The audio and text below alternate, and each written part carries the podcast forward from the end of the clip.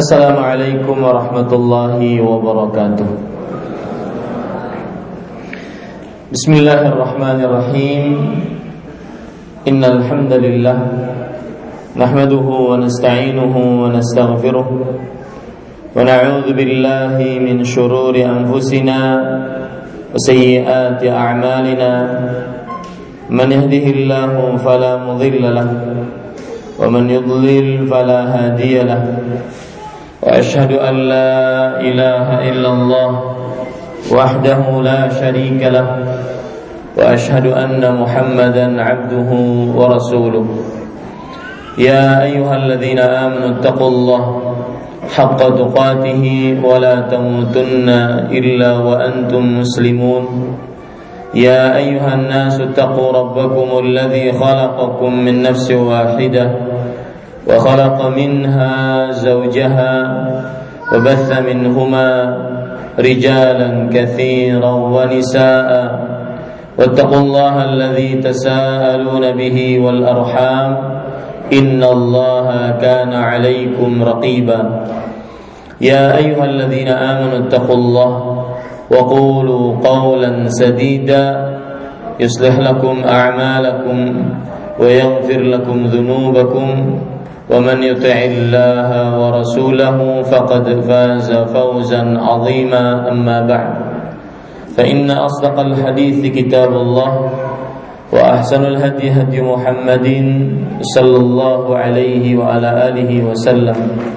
وشر الأمور محدثاتها وكل محدثه بدعه وكل بدعه ضلاله وكل ضلاله في النار Alhamdulillah kita bersyukur pada Allah Subhanahu wa taala pada hari ini hari Sabtu sore 12 Safar 1438 Hijriah kita dimudahkan dan ditakdirkan oleh Allah Subhanahu wa taala untuk duduk bersama di dalam ruangan yang semoga penuh dengan berkah ini untuk mengkaji ayat-ayat suci Al-Qur'an dan hadis-hadis Rasul sallallahu alaihi wa ala alihi wasallam. Salawat dan salam semoga selalu Allah berikan kepada Nabi kita Muhammad sallallahu alaihi wa ala alihi wasallam pada keluarga beliau, para sahabat serta orang-orang yang mengikuti beliau sampai hari kiamat kelak. Dengan nama-nama Allah yang husna dan sifat-sifatnya yang ulia, kita berdoa, Allahumma inna nas'aluka ilman nafi'an wa rizqan tayyiban wa amalan mutaqabbala. Wahai Allah, sesungguhnya kami mohon kepada Engkau ilmu yang bermanfaat, rezeki yang baik, dan amal yang diterima amin ya rabbal alamin Bapak Ibu saudara-saudari yang dimuliakan oleh Allah Subhanahu wa taala pada kesempatan kali ini kita akan membahas tema yang berkaitan dengan amalan hati. Dan sebelumnya saya mengucapkan jazakumullahu khairan kepada seluruh panitia yang telah sudi kiranya mengundang saya ke negeri ini jauh-jauh dari Indonesia untuk kita bersama-sama membaca ayat suci Al-Quran dan hadis-hadis Rasul Sallallahu Alaihi wa ala alihi Wasallam.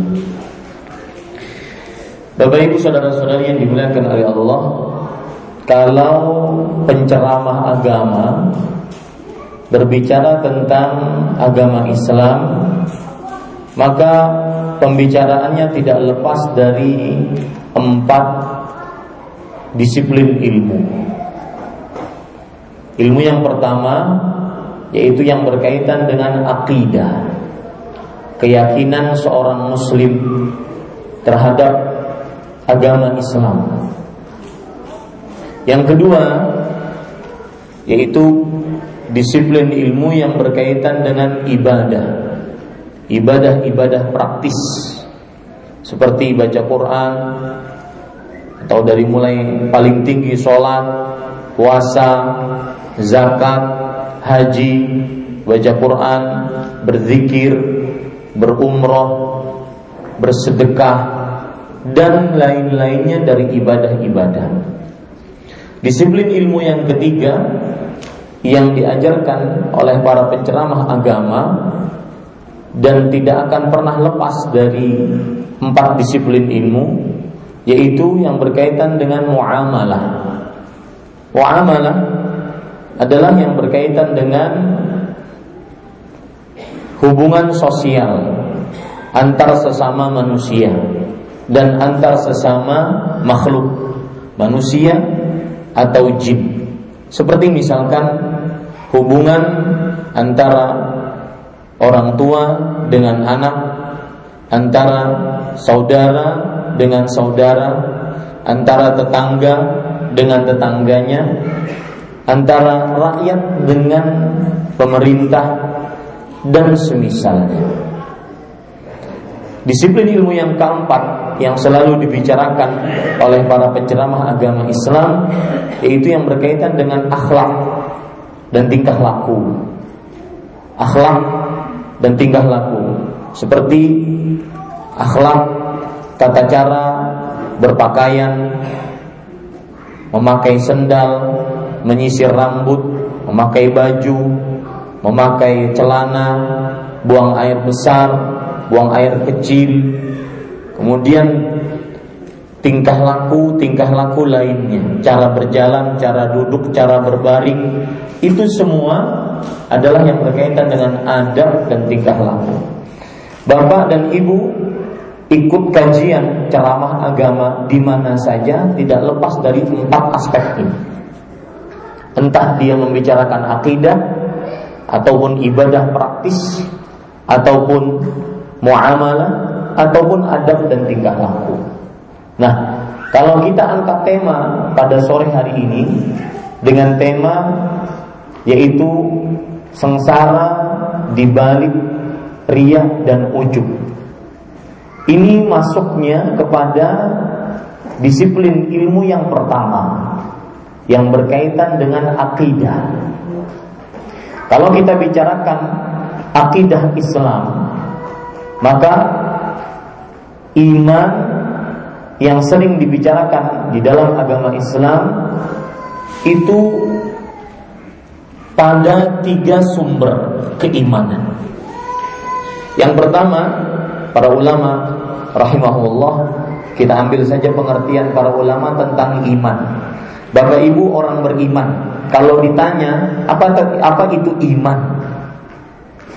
Maka mungkin sebagian orang belum begitu mengerti tentang iman. Yang penting saya muslim selesai. Tetapi inilah fungsinya kita belajar ilmu agama. Apa itu iman? Saya berharap di majelis ini tidak ada lagi yang bagi-bagi kue dan bagi-bagi minuman.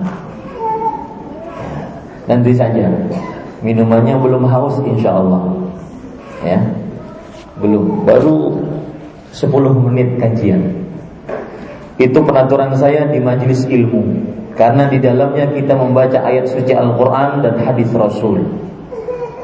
Para ulama terdahulu kalau mau baca ayat, baca hadis mereka berwudu dan mereka senantiasa menghormati ayat Al-Qur'an dan hadis Rasul.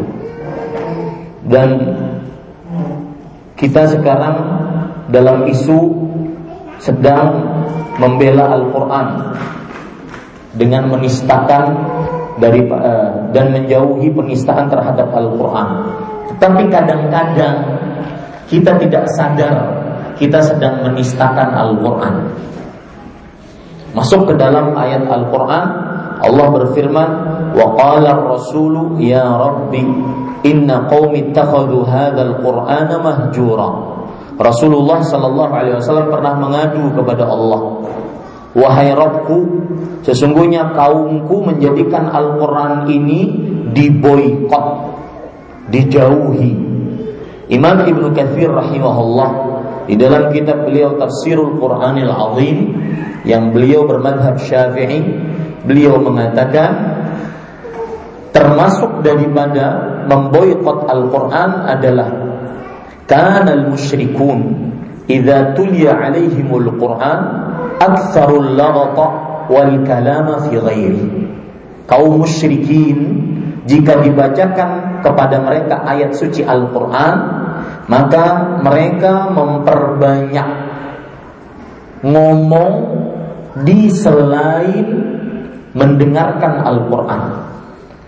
Membuat suasana riuh pikuk sehingga Al-Qur'an yang dibacakan tidak terdengar. Maka di sini saya memberikan peringatan kalau lagi kajian alaikumul istima' wal insaf. Hendaknya dengarkan dan tidak bergerak kecuali mendengarkan. Sehingga kajian yang dibacakan di dalamnya ayat suci Al-Qur'an kita tidak menentang ayat yang tadi, tidak termasuk yang diadukan oleh Rasulullah Sallallahu Alaihi Wasallam. Contoh yang lain juga di mobil. Mobil kita ingin kita buat mobil Islami. Setiap kali start mobil baca murotal. Tapi di dalam mobil kita ngobrol dengan orang, tidak mendengarkan Al-Quran. Ini lebih baik Al-Qur'annya dimatikan, ngobrol saja. Ada lagi yang lebih parah, Pak. Agar hubungan di atas ranjang Islami, maka sambil berhubungan sambil merotal. Ini lebih parah. Sambil berhubungan sambil merotal. Sambil masak sambil merotal. Enggak boleh dalam Islam. Imma masak, imma dengarkan Al-Quran. Karena Allah berfirman, "Wa idza quri'al Qur'an fastami'u lahu wa ansitu la'allakum turhamun." Jika dibacakan Al-Qur'an, maka dengarkanlah dengan saksama. Dan insaf, insaf itu tidak bergerak kecuali hanya untuk mendengarkan agar kalian mendapat rahmat. Makanya mohon kajian ini yang khidmat yang kita ingin mendapatkan ayat suci Al-Qur'an sebagai nasihat yang masuk ke dalam relung hati kita. Insya Allah Taala masalah makan, minum sudah sering kita lakukan. Demikian. Mudah-mudahan bisa dimaklumi. Dan ini di mana saja. Hatta di depan presiden saya ngomong begini. Bapak Ibu saudara-saudari yang dimuliakan oleh Allah, kalau kita angkat tema sengsara di balik riak dan ujub.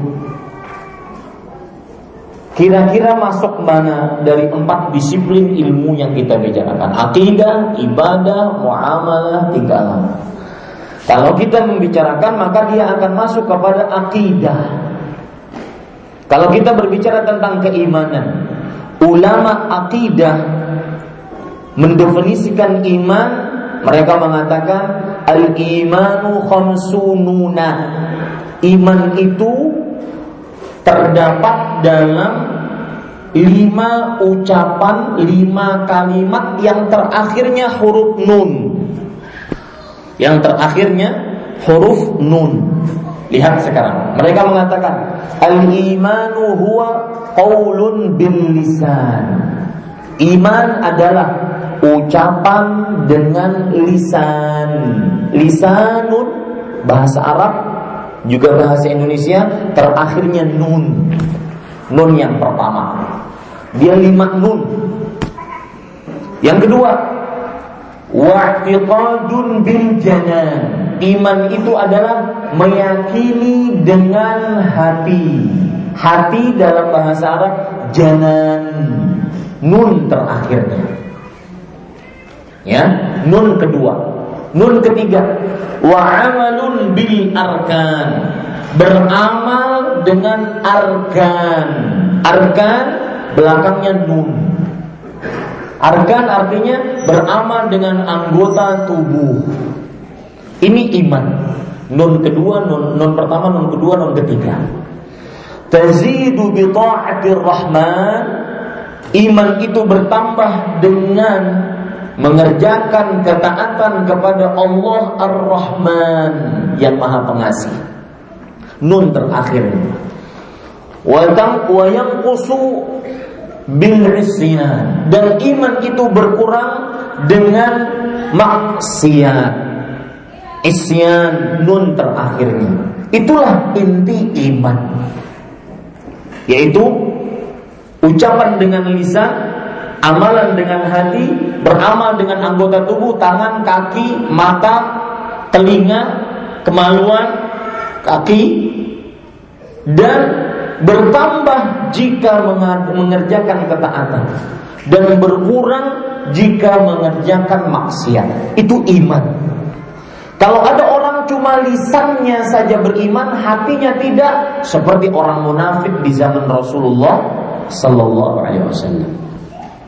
Kalau ada orang beriman dengan lisan dan hatinya, tapi tidak mau beramal seperti iblis. Dia mengakui Allah Rabbnya, dengan lisannya dia akui, dengan hatinya dia akui. Akan tetapi ketika tidak beramal, dia tidak mau sujud, maka dia akhirnya tidak beriman. Itu iblis. Maka kalau ada di antara kaum muslimin atau yang mengaku muslim, mengklaim dirinya muslim, imannya cuma di lisan, ini orang munafik. Atau imannya di lisan dan di hati tanpa amal, nggak sholat, sholatnya kadang-kadang, jumatan kadang-kadang, demi sebuah pekerjaan, apalagi di daerah minoritas susah. Saya beberapa kali diskusi dengan kawan-kawan, ya, Padahal Rasulullah SAW mengancam dengan tegas, "Man salat al-jumu'ati tahawunan taba'allahu ala qalbih." Siapa yang meninggalkan salat Jumat dengan meremehkannya, maka Allah akan menutupi hatinya. Tidak disebutkan di situ tiga kali berturut-turut, nggak ada. Ya, kalau orang cuma lisan, hati, tapi tidak beramal, maka ini seperti iblis imannya. Nah, maka yang kita bicarakan sekarang sengsara di balik ujub dan ria. Ujub dan ria amalan hati. Makanya saya katakan tema kita ini berkaitan dengan akidah, dengan iman yang ada kaitannya dengan amalan hati. Bisa dimaklumi ini Taib.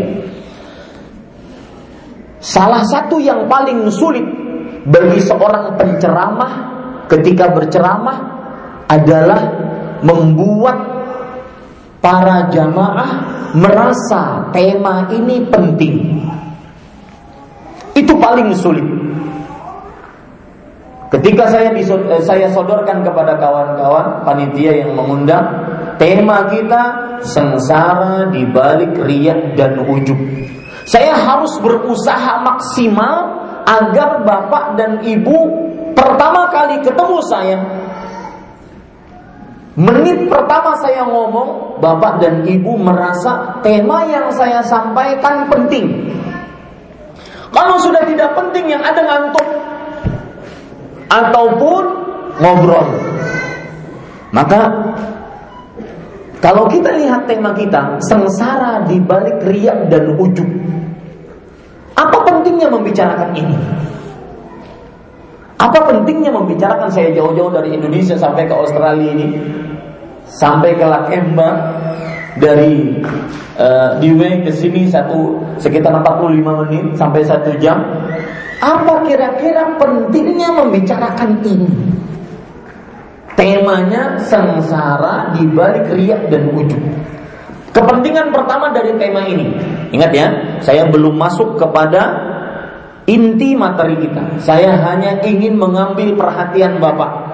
Kita belum pernah kenalan, belum pernah ngobrol, belum tahu sifat saya, belum tahu tata cara saya bicara saya, tapi Bapak diharuskan ataupun duduk dan mendengar perkataan saya. Ini yang paling sulit bagi para penceramah. Dan itu juga yang dilakukan oleh Rasul Shallallahu Alaihi Wasallam, menarik perhatian para sahabatnya, menarik perhatian orang-orang musyrik. Itu beliau lakukan. Beliau mengatakan, Ya sabahah, Wahai kaum Quraisy, selamat pagi. Araitum apa pendapat kalian? Kalau seandainya dari kaki gunung sofa ini keluar onta. Itu tujuannya untuk apa? Mengambil perhatian. Dan itu yang paling sulit dari seorang ustadz, kiai, penceramah agama, ataupun ahli agama yang menyampaikan ilmu agama. Itu paling sulit. Lihat Rasulullah SAW lagi berkata, Ala unabbiukum bi akbaril. Maukah aku beritahukan kalian dengan dosa yang paling terbesar? Orang orang lagi di pasar, orang lagi nuntut onta, orang lagi main uh, nukar jual beli, langsung terperangah dengan perkataan itu. Apalagi dulu tidak ada mix seperti ini harus menggunakan cara. Itulah yang digunakan oleh para penceramah agar materi yang dia sampaikan dirasa penting. Pak, pengajian itu bukan pamer hafalan, bukan pamer kepintaran. Pengajian itu menyampaikan ayat Allah, hadis Rasulullah Sallallahu Alaihi Wasallam. Sehingga menjadi ilmu ilmunya diamalkan. Yang mengamalkan dapat ilmunya yang menyampaikan dapat pahalanya yang menyampaikan pun dapat pahalanya. Itu tujuan dakwah. Bukan untuk popularitas bukan untuk agar dikenal bukan untuk bla bla bla nah kembali kita ke pertanyaan tadi apa pentingnya mempelajari tema sengsara di balik riak dan ujub. Pentingnya yang pertama, karena tema sengsara di balik riak dan ujub itu berkaitan dengan amalan hati. Amalan hati lebih utama dibandingkan amalan lahiriah. Saya akan buktikan nanti setelah ini. Imam Ibnu Qayyim Al-Jauziyah rahimahullah, ulama Islam abad ke-8 Hijriah. Beliau mengatakan, "A'malul qulub a'zamu min a'malil jawarih. Amalan hati lebih utama dibandingkan amalan lahiriah. Saya beri contoh. Ada seorang perempuan karena dia tidak bekerja, suami yang bekerja, dia di rumah, masya Allah ibadahnya luar biasa. Sholat sunnah dari mulai ba'diyah, qabliyah, kemudian duha, kemudian tahajud, kemudian witir, ya. Kemudian sholat antara maghrib dan isya memperbanyak sholat sebagaimana para ulama salaf terdahulu. Puasa sunnah tidak pernah ketinggalan kemudian bersedekah tidak pernah ketinggalan. Tapi hatinya rusak. Itu semua tidak manfaat. Hatinya rusak. Dia ria dia ujub dia sum'ah dia memperdengarkan amalannya dia sering menyakiti tetangganya itu tidak manfaat. Disebutkan dalam hadis Rasulullah SAW bahwasanya seorang perempuan banyak sholatnya, banyak puasanya, tapi dia sering menyakiti hati tetangganya. Kata Rasulullah SAW, "Hiya finnar." Dia di dalam neraka. Lihat pentingnya amalan hati. Maka Bapak Ibu saudara-saudari yang dimuliakan oleh Allah dan kalau kita lihat tadi iman, iman salah satu sumber amal dari iman adalah hati. Yang pertama dengan lisan, yang kedua dengan apa? Dengan hati. Yang ketiga dengan anggota tubuh. Maka coba lihat sekarang para ikhwan yang dirahmati oleh Allah Subhanahu wa taala bagaimana amalan hati adalah amalan yang sangat luar biasa dibandingkan amalan lahiriah. Ya. Pertama, amalan hati kalau hatinya rusak maka amalan lahiriah tidak ada manfaatnya, terhapus, terhapus pus, tidak tertinggal pahalanya. Ini yang pertama. Amalan hati jika hatinya rusak maka amalan lahiriahnya terhapus. Coba perhatikan para ikhwan yang dirahmati oleh Allah Subhanahu wa taala. Orang yang sombong, sombong itu kan amalan hati. Sombong. Rasulullah Shallallahu alaihi wasallam bersabda dalam hadis riwayat Imam Muslim, "La yadkhulul jannata man kana fi qalbihi mithqalu dzarratin min kibr. Tidak akan masuk surga seseorang yang di dalam hatinya seberat zarrah dari kesombongan. Saya belum terjemahkan kata zarrah. Ibu-ibu mohon maaf saya melihat ke sini ya, karena saya tidak diharapkan untuk melihat ibu-ibu sekalian. Dan biasanya di Indonesia saya sangat ketat dalam masalah ini. Saya hampir menggagalkan kajian yang hadir ratusan orang gara-gara tidak pakai hijab. Tetapi ini terpaksa kita harus seperti ini.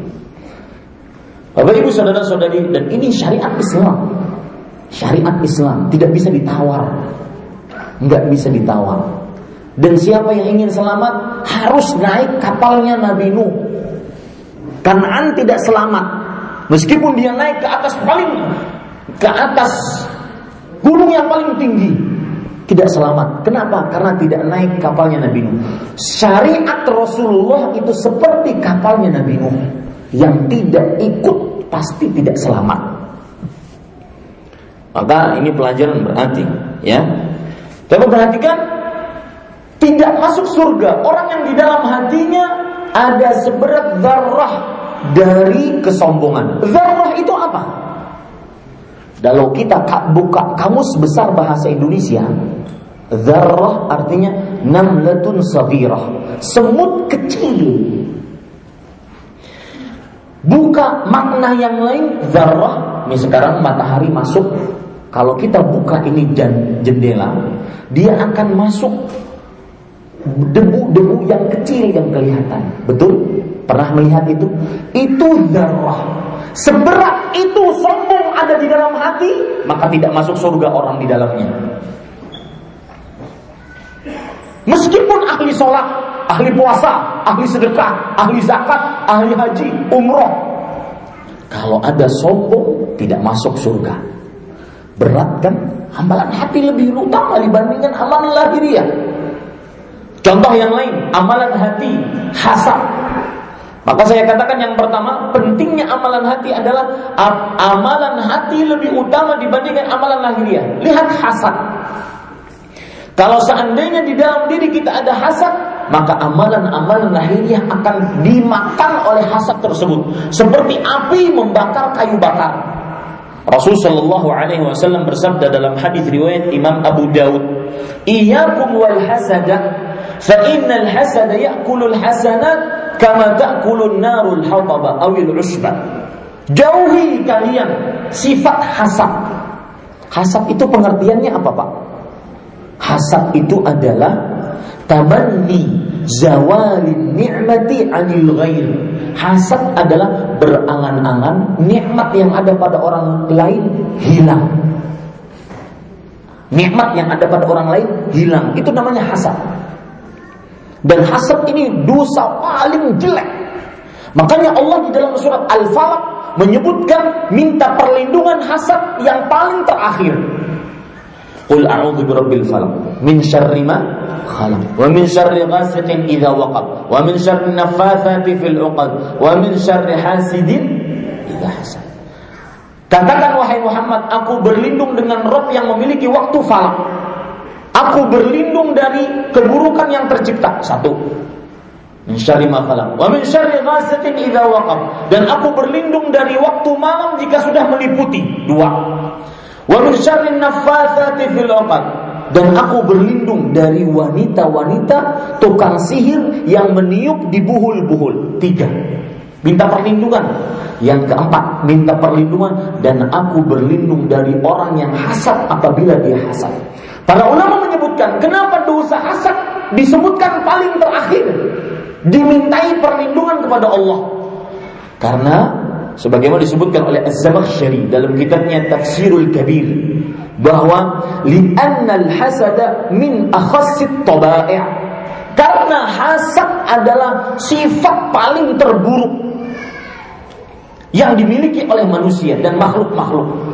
Lihat, dosa pertama kali yang ada di langit terjadi gara-gara hasad. Iblis hasad kepada Adam. Makanya dia tidak mau sujud. Dia mengatakan, "Ana khairun minhu khalaqtani min nar wa khalaqtahu min tin." Ya Allah, kenapa aku harus sujud kepada Adam? Aku lebih baik daripada dia. Engkau telah ciptakan aku dari api, dia engkau telah ciptakan dari tanah.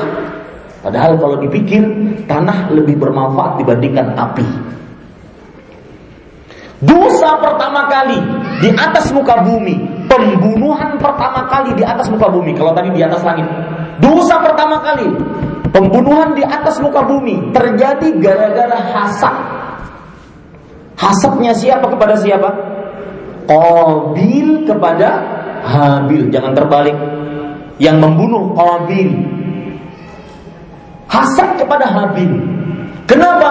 Karena dengan takdir Allah, Nabi Adam dan Hawa ketika berhubungan mereka Hawa alaihissalam akan melahirkan kembar pengantin laki-laki perempuan lahir lagi laki-laki perempuan nah agar tidak menikah agar terjadi perkembangbiakan maka bagaimana caranya laki-laki yang di sini menikah dengan perempuan yang di sini Laki-laki yang di sini menikah dengan perempuan, eh, perempuan yang di sini menikah dengan laki-laki yang di sini. Silang. Paham maksud saya, Pak? Qabil mendapati saudarinya Habil jelek. Habil mendapati saudarinya Qabil cantik luar biasa. Hasad dia, enak aja ente, saya dapat yang jelek. Dibunuhlah si Habil. Dan subhanallah, gara-gara hasadnya Qabil lihat buruknya hasad. Gara-gara hasadnya Qabil, Qabil menanggung seluruh darah yang tertetes di atas muka bumi tanpa kebenaran. Sekarang yang terjadi di mana-mana itu pembunuhan-pembunuhan yang begitu banyak di Suriah, di Palestina, di mana-mana. Itu yang bertanggung jawab Qabil di hari kiamat di hadapan Allah. Maka hati-hati dosa hasad dia sangat buruk gara-gara hasad Nabi Yusuf alaihissalam dari umur beliau sebelum 10 tahun sudah dipisahkan dari bapaknya gara-gara saudara-saudara Yusuf alaihissalam hasad kepada beliau. Bertemunya kapan? Setelah 40 tahun. Coba bayangkan. Ada yang tega begitu? Ada. Siapa? Orang-orang yang hasad Makanya amalan hati sangat luar biasa. Coba perhatikan sekarang hadis yang menunjukkan khas bahayanya hasad tadi riwayat Imam Ahmad. Rasul sallallahu alaihi riwayat Imam Abu Daud. Jauhi kalian sifat hasad. Hasad itu memakan amalan-amalan baik. Memakan amalan-amalan baik. Sebagaimana api membakar kayu bakar.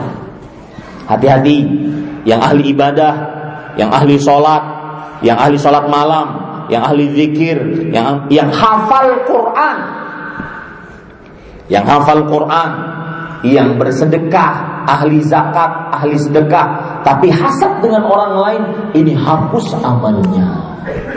Hati-hati.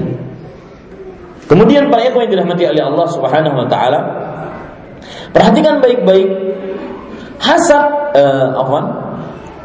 Utamanya amalan hati yang lain adalah ini saya ingin menjelaskan bahwa tema kita ini penting karena berkaitan dengan amalan hati. Maka saya pindah kepada saya harus membuktikan amalan hati itu penting dibandingkan hanya sekedar amalan lahiriah. Coba perhatikan, gara-gara amalan hatinya rusak, maka tidak diterima ibadah-ibadah agung.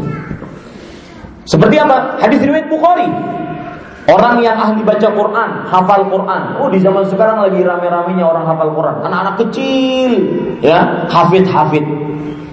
Hati-hati, nggak akan ada manfaatnya kalau seandainya riak digembar-gemborkan. Ngapain selfie? Ya, auzubillahi minasyaitonirrajim. Ngapain? Saya nanya ngapain? Memberitahukan ke orang kalau anaknya hafal Quran. Ya, Ria hati-hati. Ria itu beramal, ingin dilihat agar dipuji. Ini kita akan bahas nanti. Enggak heran orang hafal Quran anak kecil 6 7 tahun enggak heran. Itu sudah dari mulai semenjak dulu. Sebagian kaum muslimin saja yang terlambat kabarnya. Imam Syafi'i hafal Quran dari mulai semenjak tujuh tahun. Imam Fulan hafal Quran, ulama-ulama Fulan hafal Quran. Dan masih banyak lagi anak-anak kaum muslimin yang hafal Quran yang sebelum sepuluh tahun. Eh, tapi kenapa si Fulan dioper beritanya? Hati-hati. Rasulullah SAW mengatakan akan dikatakan orang tersebut adalah qari waqtin. Benar dikatakan orang tersebut ahli baca Quran dan benar orang-orang mengakui dia hafal Quran. Lihat, bukan pengakuan manusia yang kita harapkan. Dia yang pertama kali nanti dikhawatirkan dimasukkan ke dalam neraka jahanam. Dalam hadis riwayat Bukhari. Awwalu ma awwalu ma yuhasabu bihi al-'abd. Orang yang pertama kali awwalu ma yuqda bihi bainan nas. Yang pertama kali akan dimasukkan ke dalam neraka orang-orang yang riya tadi. Yang kedua amalannya yaitu berjihad di jalan Allah. Tidak ada amalan dalam Islam yang paling tinggi dibandingkan berjihad. Rasulullah alaihi wasallam bersabda, "Wa dhirwatu sanamihi al-jihadu fi sabilillah."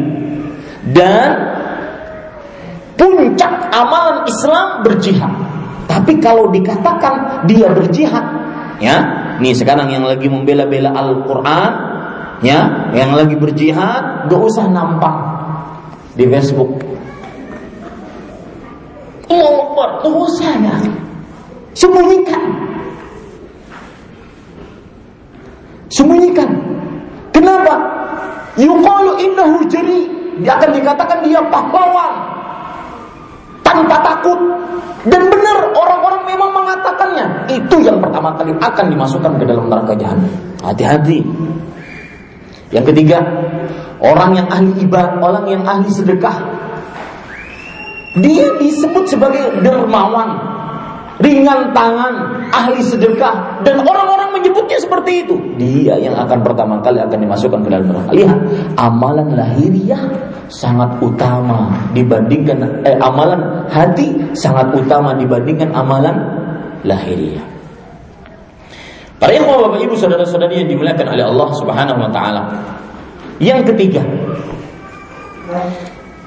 utamanya amalan hati dibandingkan amalan amalan lahiriah adalah bahwa amalan hati akan membuahkan surga meskipun beramal sedikit. Ya, meskipun beramal sedikit. Bapak tahu Abu Bakar As-Siddiq radhiyallahu anhu sebagaimana yang diceritakan biografinya oleh seorang tabi'i. Tabi'i ini adalah seorang manusia yang melihat sahabat.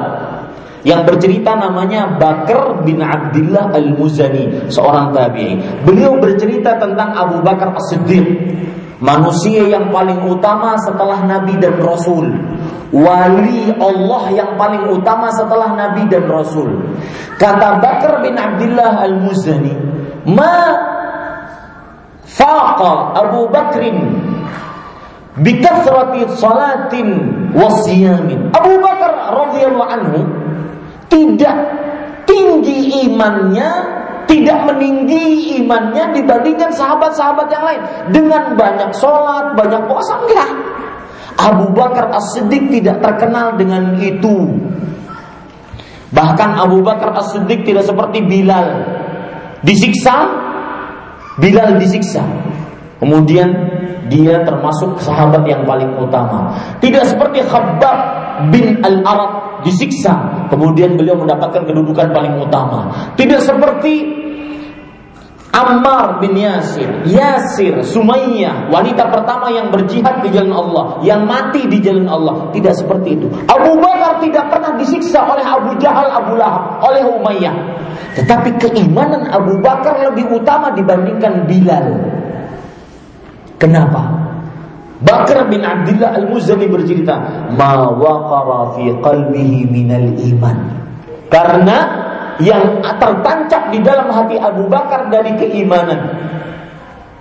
Abu Bakar As-Siddiq radhiyallahu anhu ketika ingin dikelabui oleh orang-orang kafir Quraisy, "Wahai Abu Bakar, tuh temanmu Muhammad sallallahu alaihi wasallam mengaku dia di malam hari pergi dari Masjidil Haram ke Sidrat ke Masjidil Aqsa. Kemudian dari Masjidil Aqsa ke Sidratul Muntaha. Kemudian sebelum subuh sudah pulang lagi ke Mekah. Percaya engkau?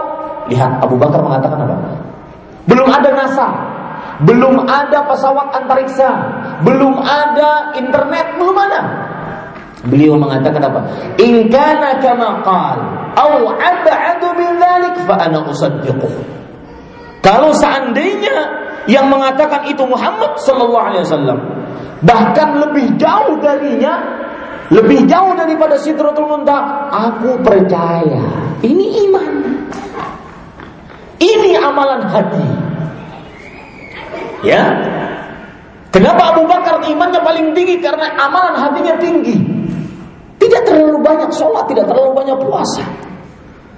Ini Bapak Ibu, sebagian orang ya baru beriman kalau melihat hasil. Saya beri contoh, sebagian orang baru beriman kepada Allah kalau melihat dia beli terong, kemudian dia belah terong tersebut ada ucapan Allahu Akbar, baru beriman. Nah, ini nggak main. Sebagian orang baru beriman ketika di langit tertulis Allahu Akbar. Kita nggak perlu bukti itu. Sebelum ada bukti itu saya beriman kepada Allah. Allah sang pencipta, sang mengatur yang berkuasa. Sebagian orang mau bersedekah, kalau dia baru melihat dengan kasat matanya, kalau saya bersedekah 50 dolar, maka akan datang kepada saya 1000 dolar. Baru saya mau sedekah. Enggak, itu enggak iman namanya. Ya, jujur Pak, jujur, jujur Bu. Ketika Anda ber, Anda di dalam duit Anda di dalam kantong sekarang punya 50 dolar. Kita ketika bersedekah 20 dolar di dalam pikiran kita, di dalam mindset kita, sisa uang kita berapa Pak? Hah? 50 kita sedekahkan 20, sisa berapa? 30. Hitungan Allah nggak begitu. Hitungan Allah berapa? Ini 30 bukan uang kita. 20 yang uang kita kalikan 700 lipat kali berlipat-lipat tanpa batas. Dalilnya surat Al-Baqarah 261. Itu iman. Paham maksud saya? Begitu amalan hati berfungsi. Orang kadang-kadang mau bersedekah, misalkan ada hadis yang dilemahkan oleh sebagian ulama, tetapi sebagian ingin mengamalkannya. Dawu mardakum bi sadaqah obati orang-orang yang sakit dari kalian dengan sedekah. Maka dia mau bersedekah, anaknya sedang sakit. Kalau anaknya sedang nggak sakit nggak mau sedekah. Harus dia mau bersedekah kalau melihat hasil dengan kasat matanya. Itu kurang iman. Kenapa amalan hatinya kurang? Ini para ikhwan yang dirahmati oleh Allah Subhanahu wa taala. Tapi Lihat lagi indahnya dan tingginya amalan hati, yaitu mengamalkan amalan sedikit berpahala besar. Makanya para ulama salaf mengatakan kam min amalin saghirin yukabbiruhu niyyah wa kam min amalin kabirin tusaghiruhu niyyah. Berapa banyak amalan yang kecil tetapi di sisi Allah besar pahalanya karena amalan hatinya. Sebaliknya, berapa banyak amalan wah oh, yang bangun ini adalah fulan, haji fulan, bin fulan. Tetapi ternyata di sisi Allah nihil seperti zarrah. Kenapa? Karena ria. Meskipun kadang-kadang dia main belok ria-rianya macam-macam. Misalkan, uh, Pak, mohon maaf Pak, saya sebenarnya nggak ingin cerita ini Pak. Sulit saya cerita ini Pak. Nanti saya takut teriak Pak. Oh, itu udah dia itu. Tahu nggak Pak? Itu yang nyumbang mikrofon di gedung LM, LME Lakemba itu saya. Sayanya tipis, setipis riaknya Ya, itu fungsinya amalan hati. Coba perhatikan sekarang. Hadis menarik dan hadis sangat luar biasa. Amalan kecil berbuah pahala besar. Karena imra'atun baghiyun min baghaya bani Israel. Riwayat Bukhari. Ada seorang wanita pezina, pekerja seks komersial, menjajakan setiap harinya kemaluannya kepada orang. Marat ala kalbin yutuifu birokiyah. Dia melewati seekor anjing yang sedang mengitari sumur. kada yaqtuluhul atash. Anjing ini hampir saja mati gara-gara kehausan. Dia dengan ilmu kebiasaannya tidak mau turun karena kalau turun pasti dia mati. Makanya dia di samping-samping sumur menjulur-julurkan lidahnya sambil me, apa namanya melihat mana ada tanah-tanah yang lembab. Si wanita pekerja komersial, lihatnya wanita berzina setiap hari berzina. Melihat anjing tersebut kehausan hampir saja mati, maka dia turun. Ya, dia turun, dia lepas high heelsnya. Dan ingat ibu-ibu saudari-saudari muslimah, mohon maaf, yang masih memakai high heels itu adalah penyimpangan dari dua sisi, secara syariat dan secara kesehatan. Syariat kenapa? Karena itu kebiasaan wanita pekerja seks komersial di zaman Bani Israel. Kesehatan karena Allah menciptakan kaki kita itu lurus. Kalau kita nungkit sedikit, maka itu berarti sudah tidak sesuai dengan hikmah penciptaan Allah. Kita lanjutkan. Turunlah dia ini. Sambil dia turun dengan dua tangannya, dua kakinya, gigi, giginya menggigit high heelsnya. Lalu dia ciduk air tersebut, dia naik ke atas, dia minumkan kepada anjing tersebut. Kata Rasul sallallahu alaihi wasallam, "Faghafarallahu laha bihi." Allah mengampuni perempuan tersebut dosa-dosanya akibat cuma meminumkan air kepada anjing. Para ulama mengomentari hadis ini.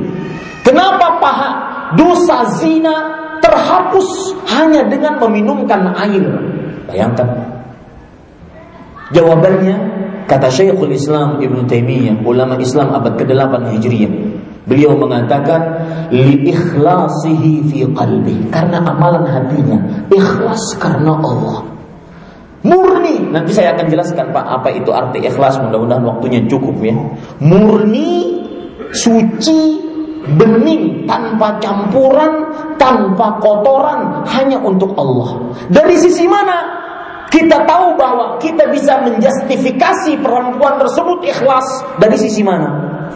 Pertama, yang ditolong anjing. Anjing tidak bisa berterima kasih Anjing tidak bisa mengucapkan jazakallahu khairan. Yang kedua, indikasi saat perempuan tersebut menolong anjing tidak ada yang melihat.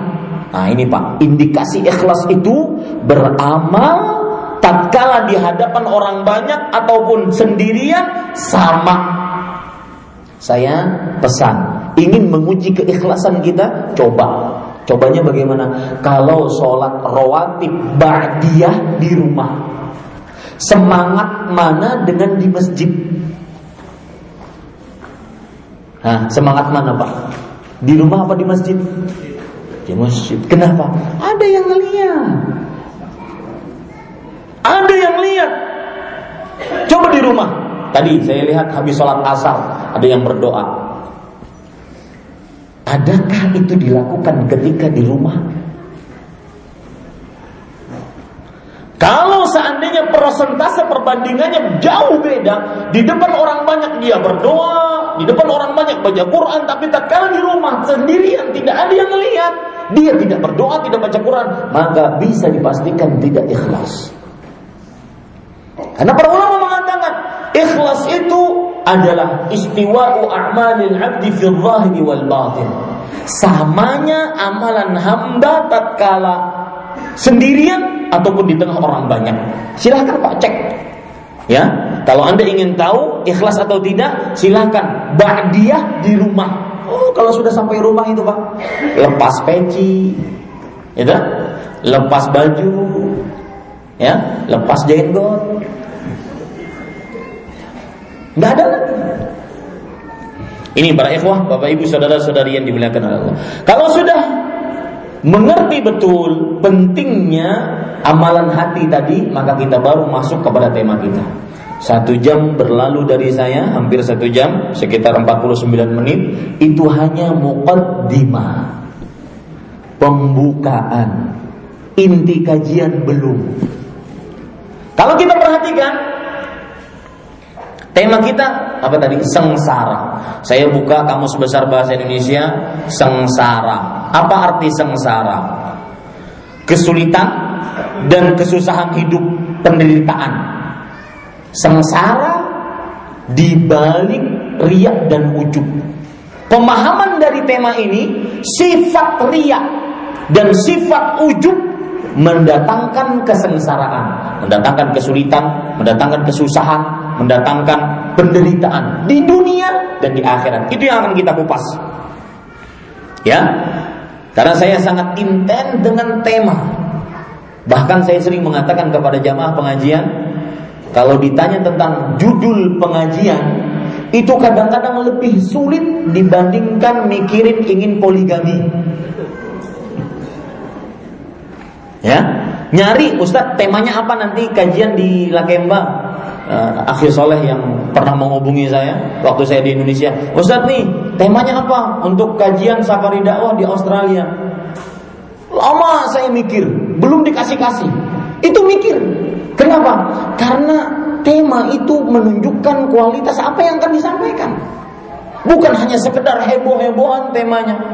Saya pernah ngisi kajian judulnya untuk ibu-ibu, kajian khusus untuk ibu-ibu, judulnya wanita terbaik sealam semesta. Saya bilang kepada ibu-ibu, Bu, sebenarnya tema ini saya ingin ganti.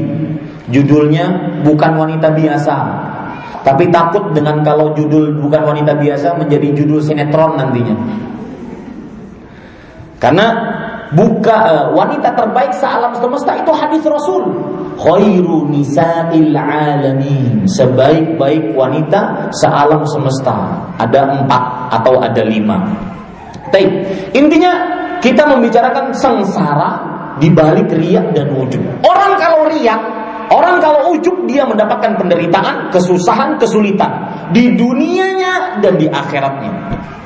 Kita akan kupas itu penderitaan apa, kesulitan apa, kesusahan apa yang dia dapatkan di dunia dan di akhirat ketika dia riak dan ujub. Otomatis sebelumnya kita ingin tahu apa itu riak. Para ikhwan yang dirahmati oleh Allah Subhanahu wa taala, pengertian riak adalah al-amalu beramal biar cepat bahasa Indonesianya beramal agar dilihat ingin dipuji. Ini dua hal yang selalu berkaitan ria. Ria adalah beramal karena ingin dilihat agar dipuji. Kalau seandainya beramal karena ingin dilihat agar dicontoh bukan ria. Seorang bapak baca Quran di tengah rumah. Ya, di tengah rumah agar anak istrinya juga ikut baca Quran. Karena kadang-kadang Anak-anak tidak mau baca Quran kalau tidak ada contoh dari bapaknya. Bapaknya marah, eh baca Quran, hafal Quran, dia asik main gadget. Gimana mau anaknya mau nyontoh? Ya, maka bapak ibu saudara-saudari, pengertiannya adalah beramal ingin dilihat agar dipuji. Itu adalah ria. Nah, bapak ibu saudara-saudari yang dimuliakan oleh Allah Subhanahu wa taala Adapun ujub ujub dijelaskan oleh para ulama di dalam perkataan-perkataan mereka. Saya sebutkan beberapa tafsiran dari ujub. Perhatikan baik-baik.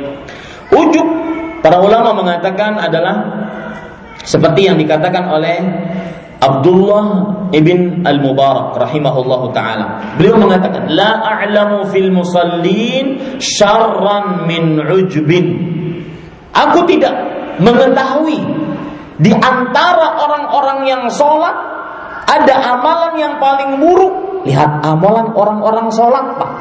Ingat Pak ya, saya dan ibu sekalian, ingat sifat ujub dan sifat ria tidak terkena kepada ahli maksiat ini tema khusus untuk orang ahli ibadah. Ya. Aku tidak mengetahui amalan yang paling buruk di tengah orang-orang yang sholat. Bukan orang yang nggak sholat, orang yang ahli ibadah. Amalan yang paling buruk dibandingkan ujub. Apa itu ujub? Para ikhwan yang dirahmati oleh Allah. Para ulama di antaranya Abdullah bin Mubarak mengatakan antara anna indaka syai'an laysa 'inda ghairi. Ujub adalah kamu melihat dirimu memiliki sesuatu yang orang lain tidak memilikinya. Dia merasa memiliki sesuatu yang orang lain tidak memilikinya. Itu ujub. Oh, saya ceramah paling bagus. Oh, saya paling pintar kalau berdagang. Yang lain sudah. Seperti yang dilakukan oleh siapa? Oleh orang-orang terlaknat, orang-orang yang tersiksa di dunia sebelum akhirat. Kita ambil contoh satu-satu. Orang yang ujub. Seperti Karun. Korun bahasa Arabnya. Bahasa Indonesia karun. Bukan kirun. Kirun pelawak. Korun. Apa ujubnya karun? Silahkan cek dalam surat Al-Qasas dari mulai ayat 76 sampai 84. Dan mudah-mudahan Bapak Ibu yang sekarang lagi hangat-hangat membela Al-Qur'an ya, maka mudah-mudahan punya waktu untuk baca Quran. Saya sering pak naik pesawat, sering keluar kota, naik pesawat kadang-kadang melihat orang, uh semangat sekali baca koran. Kan kalau lagi take off itu pesawat pasti dimatikan lampu pesawat semuanya. Itu harus pakai lampu sorot agar dia bisa baca koran sambil micing-micing matanya. Dalam hati saya ini, ya Allah, coba baca Quran seperti ini. Dan ingat Pak, Al-insan yamutu ala ma'asha alaih. Seseorang akan mati sesuai dengan kebiasaannya. Yang sering baca Quran seperti Utsman bin Affan mati dibunuh oleh pemberontak, mati syahid dalam keadaan sedang baca Quran. Yang sering baca koran mati dengan baca korannya. Seorang mati sesuai dengan kebiasaannya. Itu perkataan Imam Az-Zahabi rahimahullah taala. Lihat, kita kembali ke permasalahan tadi. Kita melihat diri kita mempunyai sesuatu yang tidak dimiliki oleh orang lain. Contohnya karun. Karun ketika ditanya, ya, wahai karun, kenapa engkau memiliki harta sebanyak ini? Tahu pak hartanya karun? Karun itu punya harta Allah Subhanahu wa taala berfirman dalam surat Al-Qasas. Wa atainah minal kunuz ma inna mafatihahu latanu'u bil usbah ulil quwwah. Kami berikan karun kekayaan yang kunci-kuncinya belum hartanya, kunci kekayaannya itu dibawa oleh puluhan kuda yang kuat-kuat. Makanya kalau ada di Australia, di Lakembain, tanah digali, di dalamnya terdapat harta Orang akan menyebutnya harta karun. Padahal karun belum sampai ke Lakemba. Kenapa? Karena dia ikon, simbol kekayaan dunia di zamannya. Tapi sayangnya dia ujub. Wahai Karun, kenapa engkau bisa mempunyai harta sebanyak itu? Dia mengatakan, Innama utitu ala ilmin indi. Oh, aku dapat harta seperti ini karena ilmu yang aku miliki. Pak, kenapa kok di Australia rumah makannya di sana-sana? Rumah makan Indonesia banyak di Lakemba ada, di Diwe ada, di mana-mana ada, di Melbourne ada, di Port ada. Kok rumah makannya banyak? Ahli dagang, nah, saya ini ahli dagang. Lupa dia dengan pemberian Allah. Ya, itu karun. Ujub maka dihancurkan oleh Allah di dunia sebelum di akhirat. Apa hancurannya? Allah membenamkan karun dan harta kekayaannya. Allah berfirman, "Fakhasafna bihi wa bidarihi al Kami benamkan karun dan harta kekayaannya ke dalam bumi. Contoh yang lain, manusia-manusia ujub seperti Firaun. Firaun itu dan Pak ujub itu kalau tidak diobati akan menambah tinggi Pak. Uh, ujub itu kadang-kadang terlihat dari gaya bicaranya, gaya duduknya, gaya ngobrolnya dengan orang, kelihatan. Fir'aun mengatakan apa? Ma'alimtu lakum min ilahin ghairi Wahai rakyatku Aku tidak mengenal Ada sembahan yang berhak disembah Selain aku Itu Fir'aun 40 tahun setelahnya dia mengatakan ana rabbukumul a'la. Aku Rob kalian yang paling tinggi. Ujub dengan apa? Dengan kekuasaannya, dengan tahtanya. Makanya dia sombong. Disebutkan dalam Al-Quran, Allah Subhanahu wa Ta'ala berfirman tentang Karun, "Ya Haman." Perhatikan di dalam surat Ghafir ayat 6 36 37. Wa qala Fir'aun, Fir'aun berkata, "Ya Haman, bnili sarhan la'alli ablughal asbab." Wahai Haman, menterinya Fir'aun, engkau bikin tangga ke langit. Aku akan naik ke langit. Ngapain wahai Fir'aun naik ke langit? Asbabas samawat Fa'attalu ila ilahi Musa wa inni la'adhunnu kadziban. Subhanallah. Lihat buruknya ujub. Aku akan naik ke langit, aku akan temui itu rohnya Nabi Musa. Aku kira Musa itu dusta, ada roh di atas sana. Subhanallah. Ujub. Ini Pak. Dan saya pesan Pak, biasanya orang kalau diberikan kelebihan itu cenderung ujub. Kelebihan apa saja? Kelebihan harta, karun, ujub. Kelebihan tahta, kekuasaan, Fir'aun, ujub. Seperti apa lagi? Kelebihan ketenaran, popularitas, Abu Lahab, ujub. Makanya dia tidak mau beriman. Kelebihan kekuatan, Ifrit, ujub. Allah berfirman menceritakan tentang perkataan Ifrit. Ketika Nabi Sulaiman mengatakan kepada rakyatnya, Ya ayuhal malak ayyukum ya'tini bi arsyiha qabla an ya'tuni muslimin. Wahai rakyatku, dari binatang, dari manusia dan itu keutamaan Nabi Sulaiman. Dari jin, siapa yang bisa mendatangkan istana Ratu Balkis dari Yaman ke ke Baitul Maqdis. Siapa yang bisa mendatangkan? Kata Ifrit, qala ifritun minal jin, an atika bi qabla an taquma min maqamik. Wahai Sulaiman, aku bisa mendatangkan istana tersebut sebelum begini. Ya, ini duduk. Sebelum kamu begini sudah ada. Cepat nggak pak? Cepat nggak? Cepat ya. Sebelum begini sudah ada. Istana, bukan memindahkan air. Istana. Tetapi dia ujub. Ifrit mengatakan, wa inni alaihi laqawiyyun amin. Dan aku sangat kuat untuk itu. Dia ujub, diberikan kekuatan ujub, merasa memiliki kekuatan tidak dimiliki oleh orang lain. Ini ujub. Ya. Itu celaka juga. Ini Bapak Ibu saudara-saudari yang dimuliakan oleh Allah Subhanahu wa taala. Semua orang yang diberikan kelebihan cenderung ujub. Bahkan kadang-kadang dalam perkara duniawi. Contoh, kelebihan tinggi badan. Melihat yang pendek, ah. Itu? Wah, ini pendek. Ke, mohon maaf, kelebihan berat badan. Melihat yang cekik, ah, cekik. Ujub. Ya. Pokoknya orang kalau diberikan kelebihan cenderung sombong dan ujub. Ujub apa pengertiannya tadi Pak? Merasa memiliki sesuatu kelebihan yang tidak dimiliki oleh orang lain. Baik, kalau sudah kita pahami dua pengertian ini, Bapak Ibu saudara-saudari yang dimuliakan oleh Allah, kita ingin mengetahui sebab sebelum kita mengambil sengsara-sengsara di balik riak dan ujub, kita ingin mengetahui kenapa orang bisa riak. Kenapa orang bisa ujub?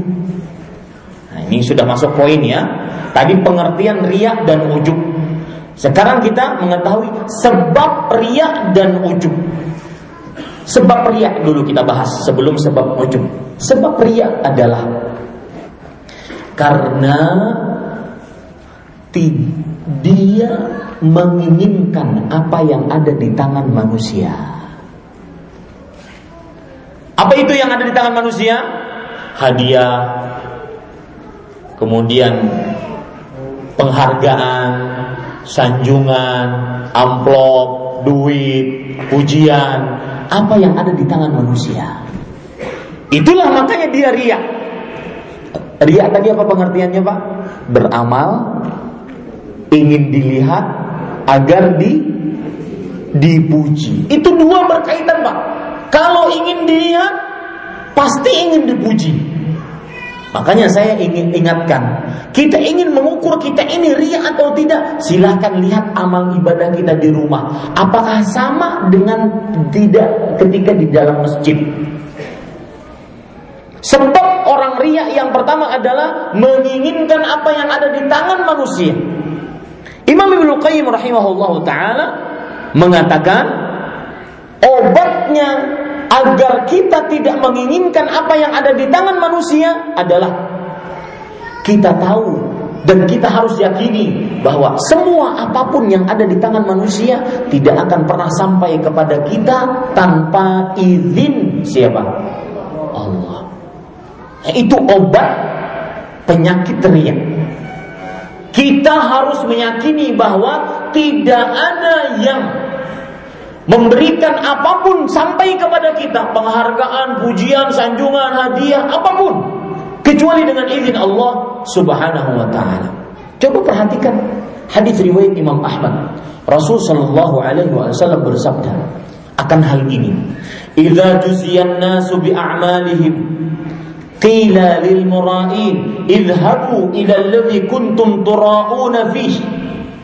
Jika di hari kiamat kelak Orang-orang semua diberikan pahala oleh Allah. Ini pahala kamu, ini pahala kamu, ini pahala kamu. Semuanya dapat pahala. Maka orang-orang yang ria ini dikatakan oleh Allah, wahai kalian yang ria, pergi sana. Pergi minta pahala kepada siapa Pak kira-kira? Hah? Orang lain yang dia riai. Saya sholat, saya perbaiki sholatnya karena ini calon mertua. Saya sholat, saya perbaiki sholatnya karena ini calon yang ngasih saya hadiah. Saya baca Quran, saya perbaiki bacaannya karena ini yang akan menyanjung saya, memberikan pangkat kepada saya.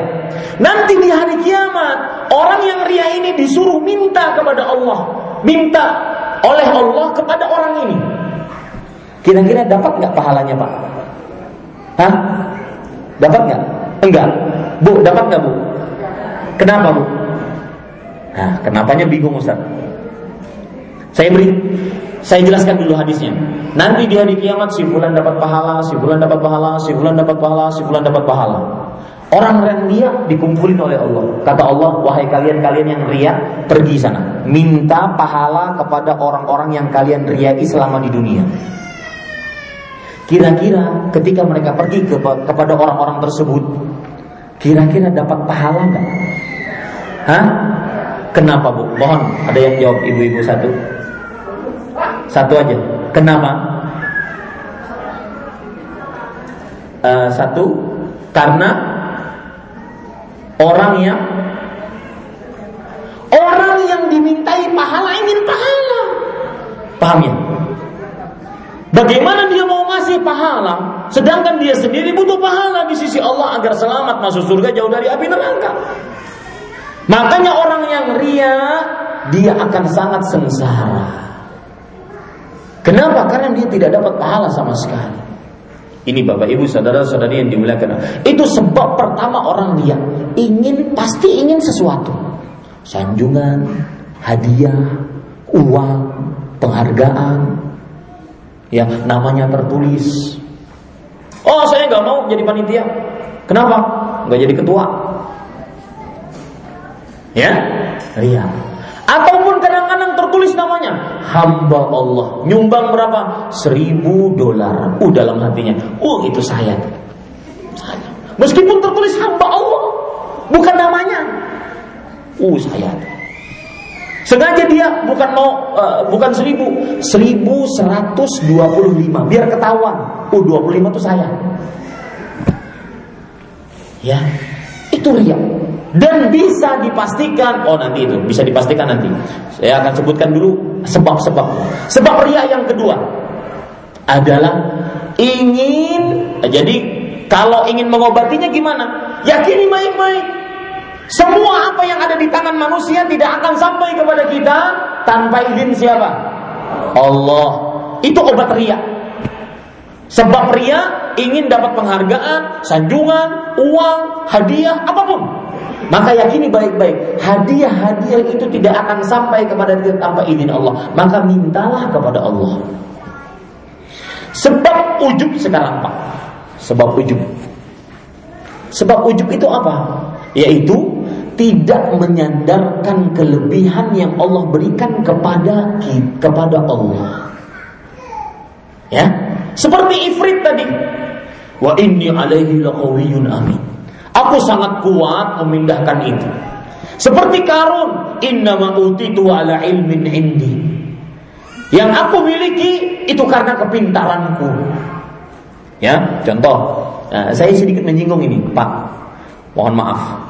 Yang ganteng, yang cantik, yang kaya, yang banyak uang itu tidak bisa dijadikan prestasi di hadapan Allah. Kenapa, Pak? Kenapa kegantengan tidak bisa dijadikan prestasi? Kenapa hidung mancung, kulit mulus, cantik wajah, bibir sensual, mata luar biasa, bulu mata bagaikan gelombang Nusantara? Kenapa tidak bisa dijadikan sebagai prestasi di hadapan Allah? Saya nanya Bu, kenapa Bu?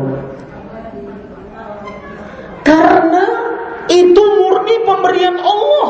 Kita nggak pernah daftar punya hidung mancung. Betul nggak? Kita nggak pernah punya daftar mau jadi orang Arab di sini banyak jamaah, mau jadi orang selain Arab nggak pernah daftar, nggak bisa dijadikan prestasi, ya nggak bisa. Yang bisa dijadikan prestasi apa? Iman dan amal. Lihat hadis Rasul riwayat Imam Muslim. Rasul sallallahu alaihi wasallam bersabda, "Inna Allah la yanzuru ila suwarikum wala ila amwalikum, walakin yanzuru ila qulubikum wa a'malikum." Allah tidak melihat kepada harta dan bentuk rupa kalian enggak. Karena itu murni pemberian Allah. Karun tidak bisa sebenarnya dia membayar, membanggakan dirinya. Karena itu murni pemberian Allah. Tetapi Allah melihat kepada iman dan amal. Nah, kembali ke permasalahan tadi. Sebab ujub adalah karena tidak menyandarkan kelebihan kepada Allah. Lihat Pak, yang bisa mengalahkan ifrit ternyata orang yang berilmu. Qala alladhi yartadda ilayka tarfuk falamma ra'ahu mustaqirran 'indahu qala hadha min fadli rabbi silakan lihat cerita ini dalam surah An-Naml ya An-Naml dari ayat ke-38 sampai ke 42. Mudah-mudahan punya waktu untuk membacanya. Kata orang yang berilmu mengatakan, ketika uh, wahai Sulaiman, lihat cepatan mana dengan Ifrit tadi. Kalau Ifrit kan sebelum begini sudah ada istana Ratu Balkis. Orang berilmu ini mengatakan wahai Sulaiman, aku bisa mendatangkan istana Ratu Balkis sebelum matamu berkedip. Nah, itu kan berkedip. Sebelum itu sudah ada. Cepetan mana, Pak? Sebelum berkedip dibandingkan Ifrit. Dan ketika benar-benar istana Ratu Balkis sudah ada sebelum berkedip, dia langsung mengatakan apa? Hada min fadli Rabbi. Ini semua karunia Allah. Dia sandarkan kepada Allah. Maka sebab orang ujub ketika diberikan kelebihan dia tidak sandarkan kepada Allah. Itu sebab orang ujub. Tidak diberikan, tidak disandarkan kepada Allah Subhanahu wa Sedikit Pak tentang Ifrit, tentang Firaun. Eh, sedikit menyimpang tentang pendidikan anak. Saya sering ditanya, Ustaz, tolong dong anak saya dikasih nama. Saya baru kelahiran anak, alhamdulillah anaknya laki-laki. Tapi saya minta nama yang namanya jarang manusia bernama dengannya. Dan namanya nyentrik tapi islami. Hmm, saya kan bingung. Ya udah saya, ya udah saya bilang ifrit. Islami dalam Quran.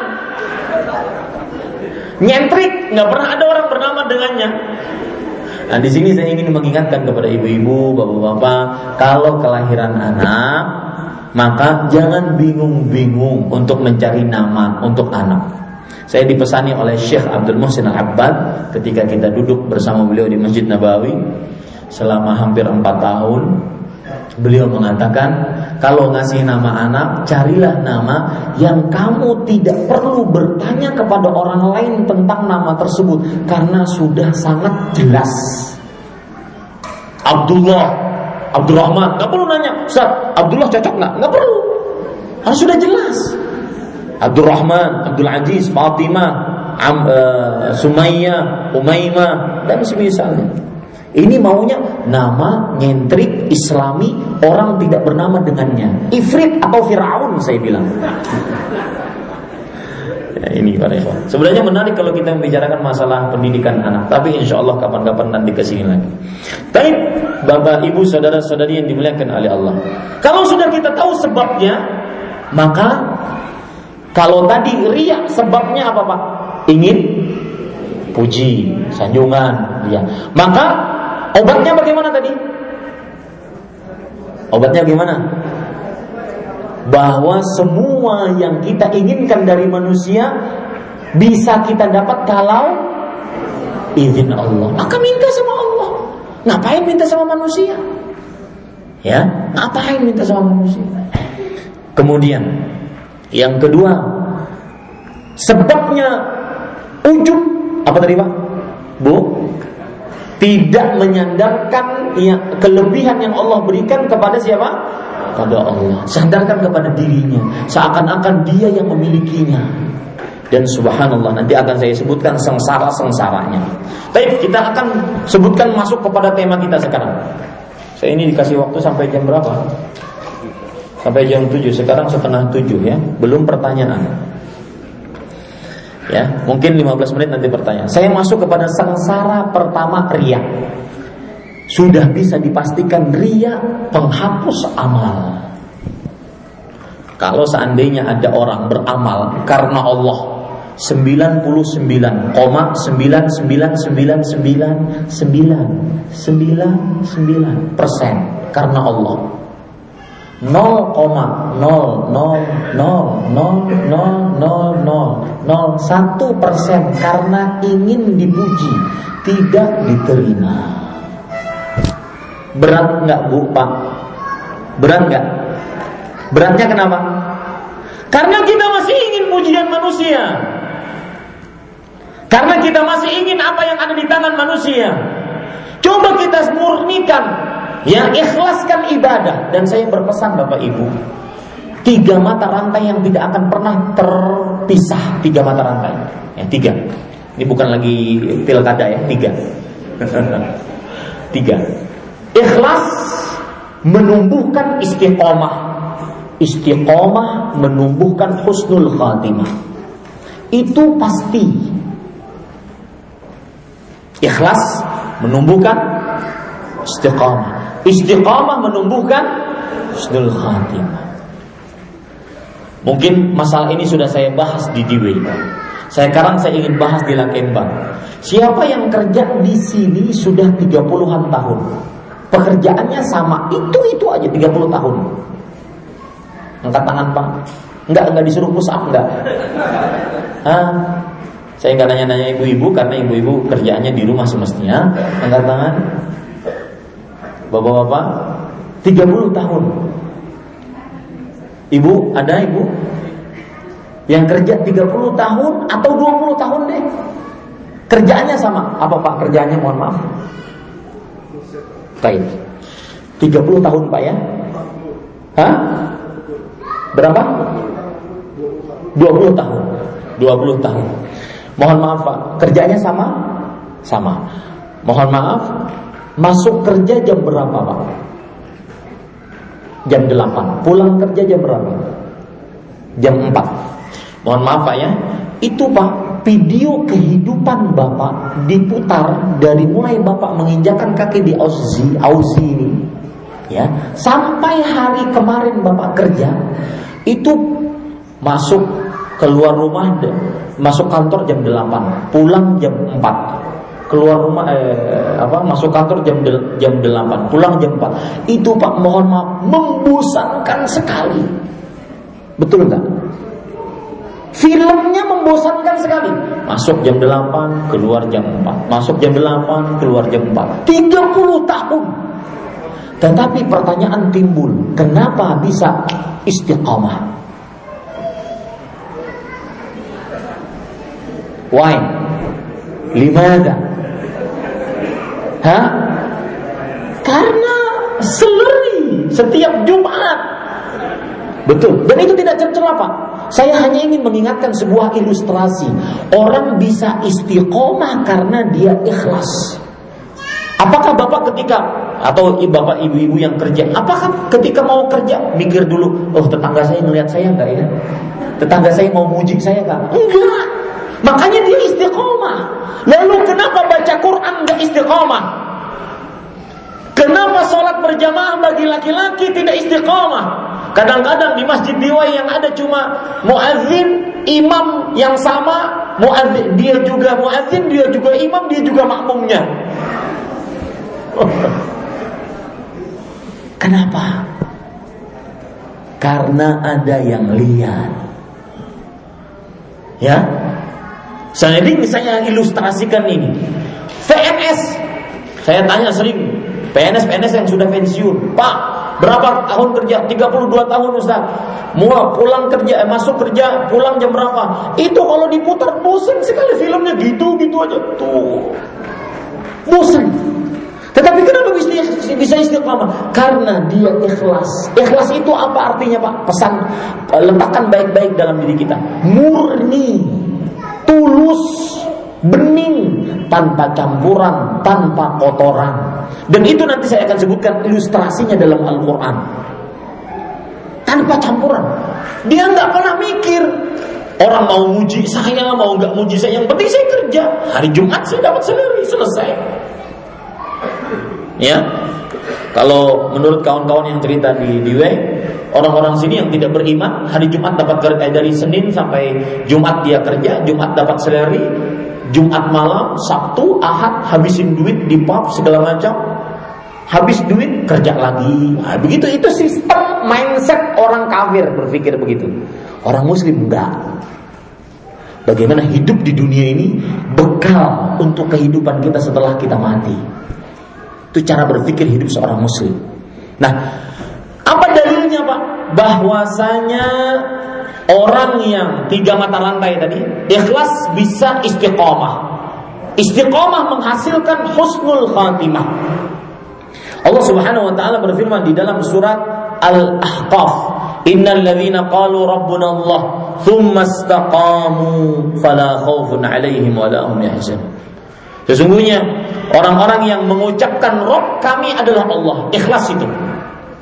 Kemudian dia istiqamah. Orang yang ikhlas pasti istiqamah. Maka saya pesan kepada diri saya pribadi, kepada bapak ibu yang baca Qurannya Senin, Kemis, Senin, Kemis. Maksudnya fluktuatif naik turun.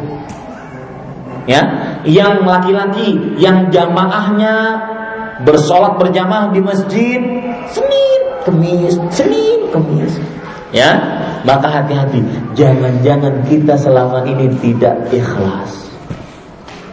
Yang tahajudnya cuma bulan Ramadan saja, ada taraweh.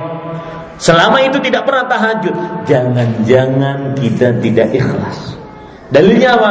Innal ladzina qalu rabbuna Allah thumma istaqamu tatanazzalu alaihimul malaikatu alla takhafu wa la tahzanu itu disebutkan oleh Allah dalam surat Al-Ahqaf ayat 13, kemudian surat Fussilat ayat 30. Orang-orang yang mengucapkan Rabb kami adalah Allah, kemudian di istiqamah. Maka para malaikat akan turun memberikan kabar gembira kepada mereka. Apa itu? Tatkala sakaratul maut. Makanya saya ucapkan tiga mata rantai yang tidak pernah terlepas. Yang pertama, ikhlas menumbuhkan apa? Istiqamah. Istiqamah menumbuhkan apa? husnul khatimah. Ya, itu bisa dipastikan seperti itu. Maka bahaya pertama dari riak adalah amalan terhapus. Allah berfirman, Allah Subhanahu wa taala berfirman dalam hadis qudsi riwayat Imam Muslim Rasul sallallahu alaihi wasallam bersabda ana syuraka'i 'ani syirik man 'amila 'amalan asyraka fihi ma'a ghairi taraktuhu wa syirkah Aku kata Allah zat yang sangat tidak membutuhkan sekutu.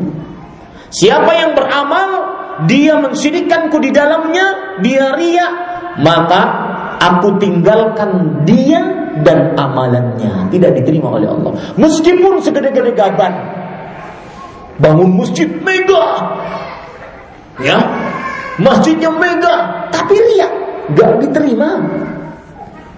Gak diterima. Bersedekah sekian puluh ribu dolar Australia, tidak akan diterima kalau seandainya riak. Ini sudah janji Allah Subhanahu wa taala.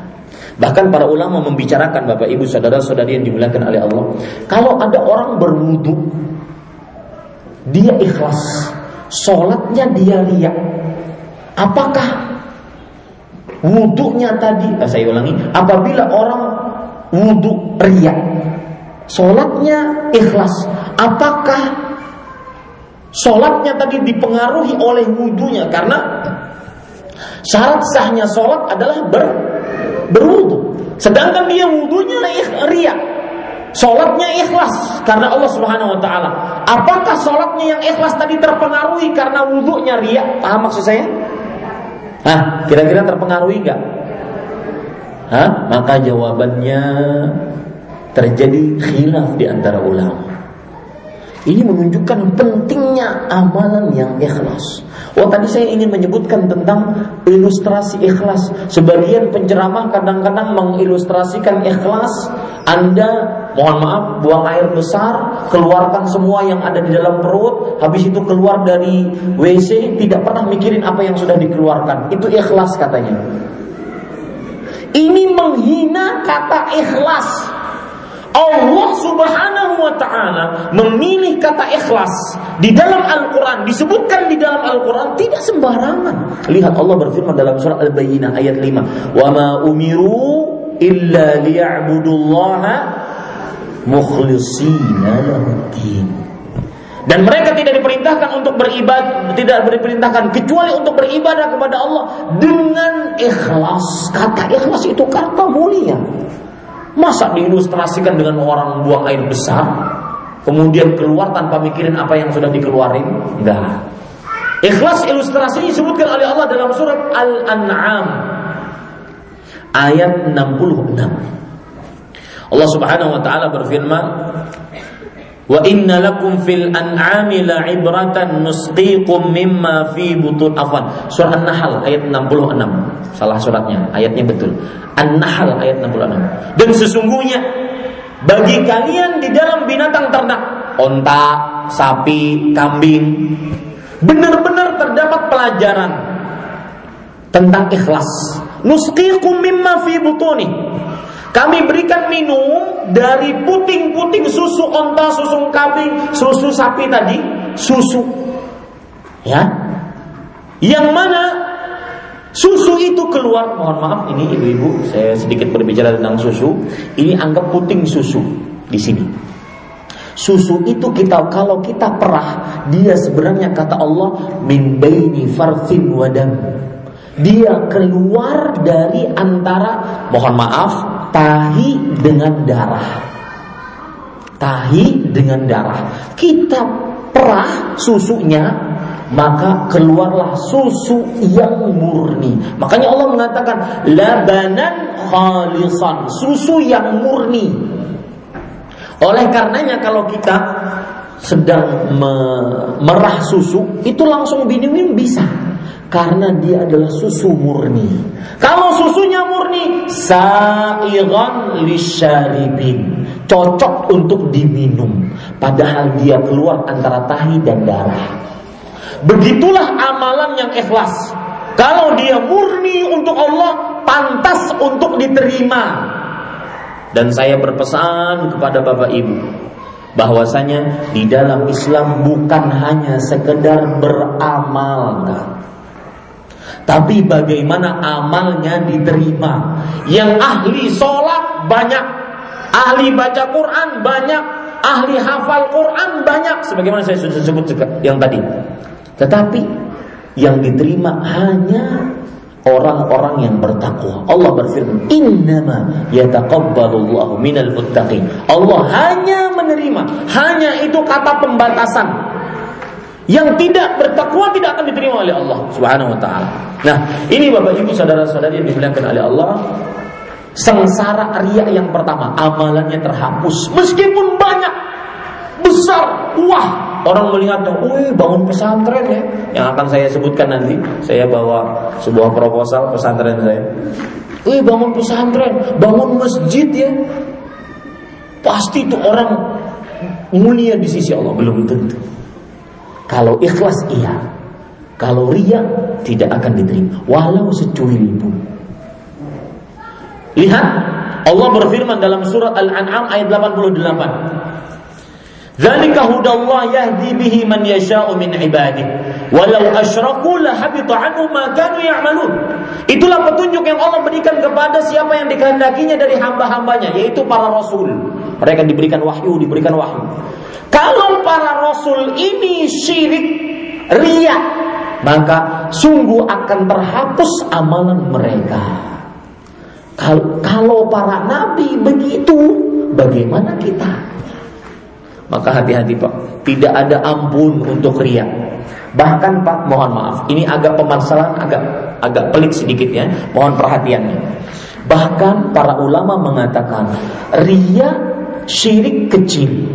Syirik kecil kalau orang mati di dalamnya, di atasnya tidak akan diampuni dosanya selama-lamanya di dalam neraka. Lihat Allah berfirman dalam surat An-Nisa ayat 116, 140 dan juga 48. Saya ulangi tadi, ria adalah syirik kecil. Orang yang mati di atas syirik kecil sebagian ulama berpendapat tidak akan diampuni dosanya. Sebagian ulama berpendapat. Lihat Allah berfirman, "Inna Allah la yaghfiru an yushraka bih." Allah tidak mengampuni dosa yang mensyirikannya wa yaghfiru ma duna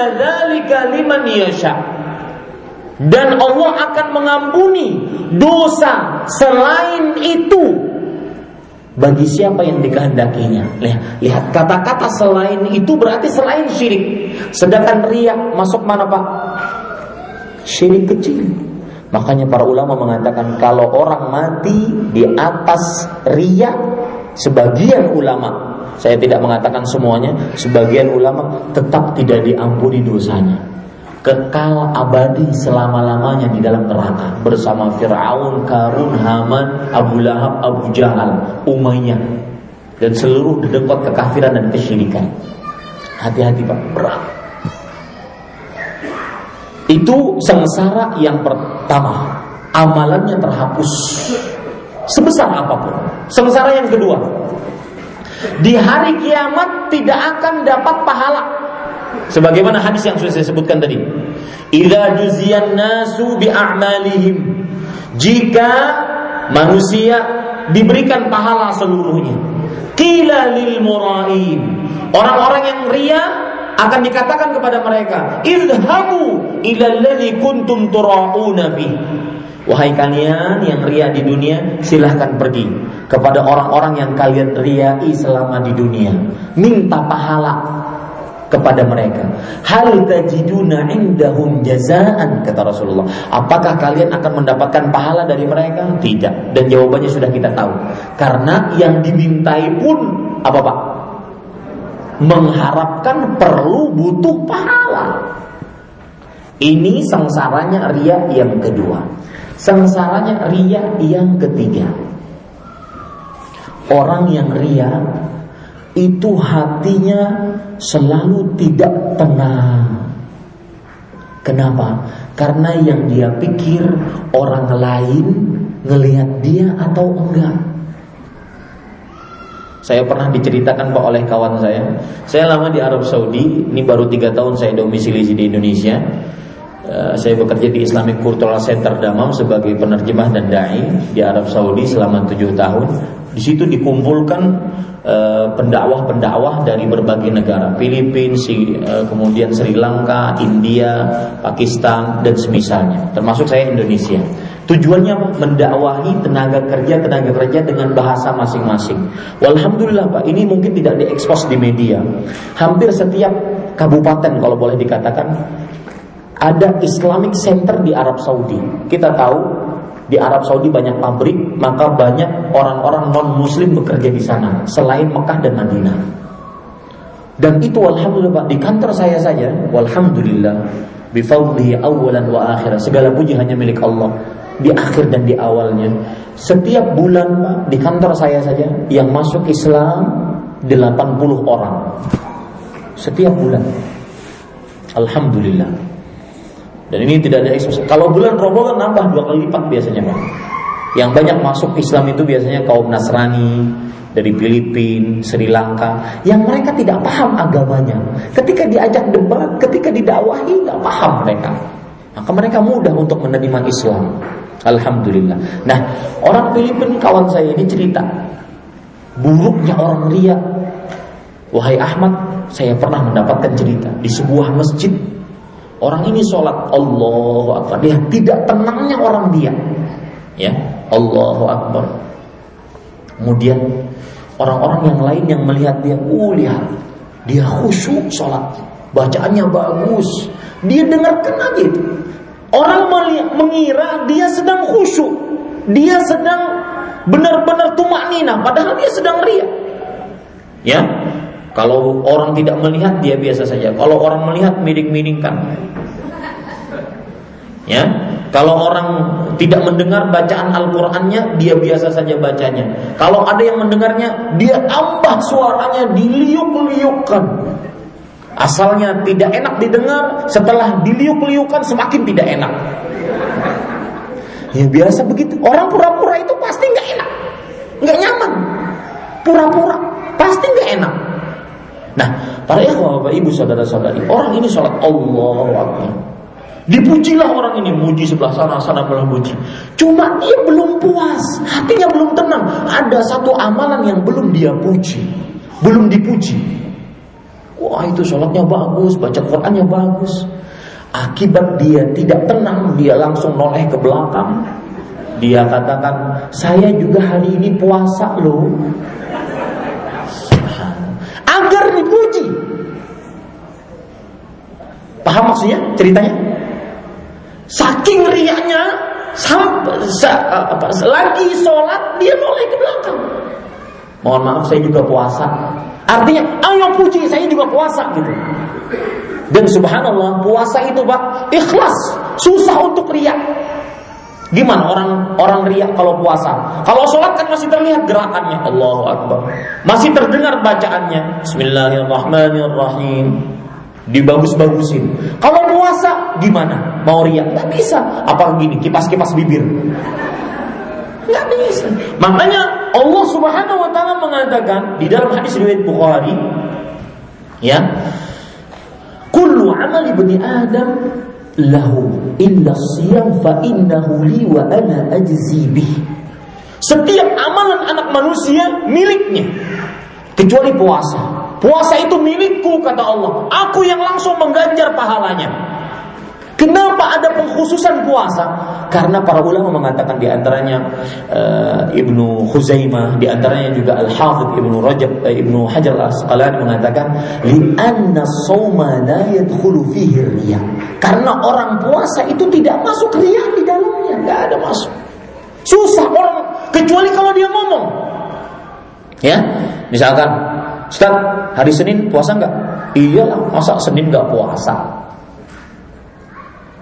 Itu ada benih-benih ria Pak. Coba saya ulangi. Ustaz, hari Senin puasa nggak? Iyalah, masa Senin nggak puasa? Maksudnya apa Bu? Hah? Maksudnya setiap Senin saya puasa gitu loh. Paham? Cukup kalau seandainya memang ditanya, Pak, hari ini puasa nggak Pak? Oh iya, alhamdulillah puasa. Semoga Allah menerima. Selesai. Ini gak usah ditambah-tambahin. Iyalah, masa setiap Kamis nggak puasa? Ya, artinya saya setiap Kamis puasa itu sudah kebiasaan saya. Ria, hati-hati. Hapus amalnya. Dan subhanallah Pak, iblis itu tidak ingin kita dapat pahala sempurna dari Allah. Kalau seandainya kita pas lagi bersedekah, ikhlas tidak ada yang tahu. Eh nanti ada aja yang cerita, ada aja keinginan kita untuk cerita. Walau dengan isyarat. Uh, saya tadi di depan masjid melihat orang miskin banget kasihan. Kemudian dia mukadimah pakai mukad. Eh, tapi ente jangan cerita-cerita ya. Saya nggak enak sebenarnya cerita ini. Ini privasi saya dengan Allah. Maka saya kasih 50 dolar. Kasihan banget saya. Awas saya jangan cerita-cerita. Oh, sudah dia itu. Ngapain cerita? Imam At-Tabarani mengatakan, "Uktubil hasanat kama taktumis sayyi'at." Artinya, sembunyikan amal solehmu sebagaimana kamu pintar-pintar menyembunyikan dosamu. Pak, jujur, Bapak kan tidak tahu apa yang saya lihat tadi malam dari handphone saya, dari televisi, kan tidak tahu. Kalau Bapak tahu, mungkin Bapak tidak akan mau nuntut ilmu dengan saya. Bahkan saya malu tadi disebut ulama. Enggak, saya cuma penuntut ilmu biasa. Ya. Berpura-pura di hadapan manusia sangat bisa. Kalau tadi saya ingin berpura-pura, uh, sangat mudah Pak. Duduk, Bismillah. Gerakan botol sedikit, Subhanallah. Ada keringat sedikit, Innalillah Salah zikirnya. Innalillah kan untuk musibah, bukan untuk keringat. Itu orang ria itu berpura-pura, maka hatinya tidak tenang. Dibuat-buat. Hatinya tidak akan pernah tenang. Itu yang ketiga, buruknya riak yang ketiga. Hatinya tidak akan pernah tenang. Kenapa? Karena yang dia tuju adalah manusia.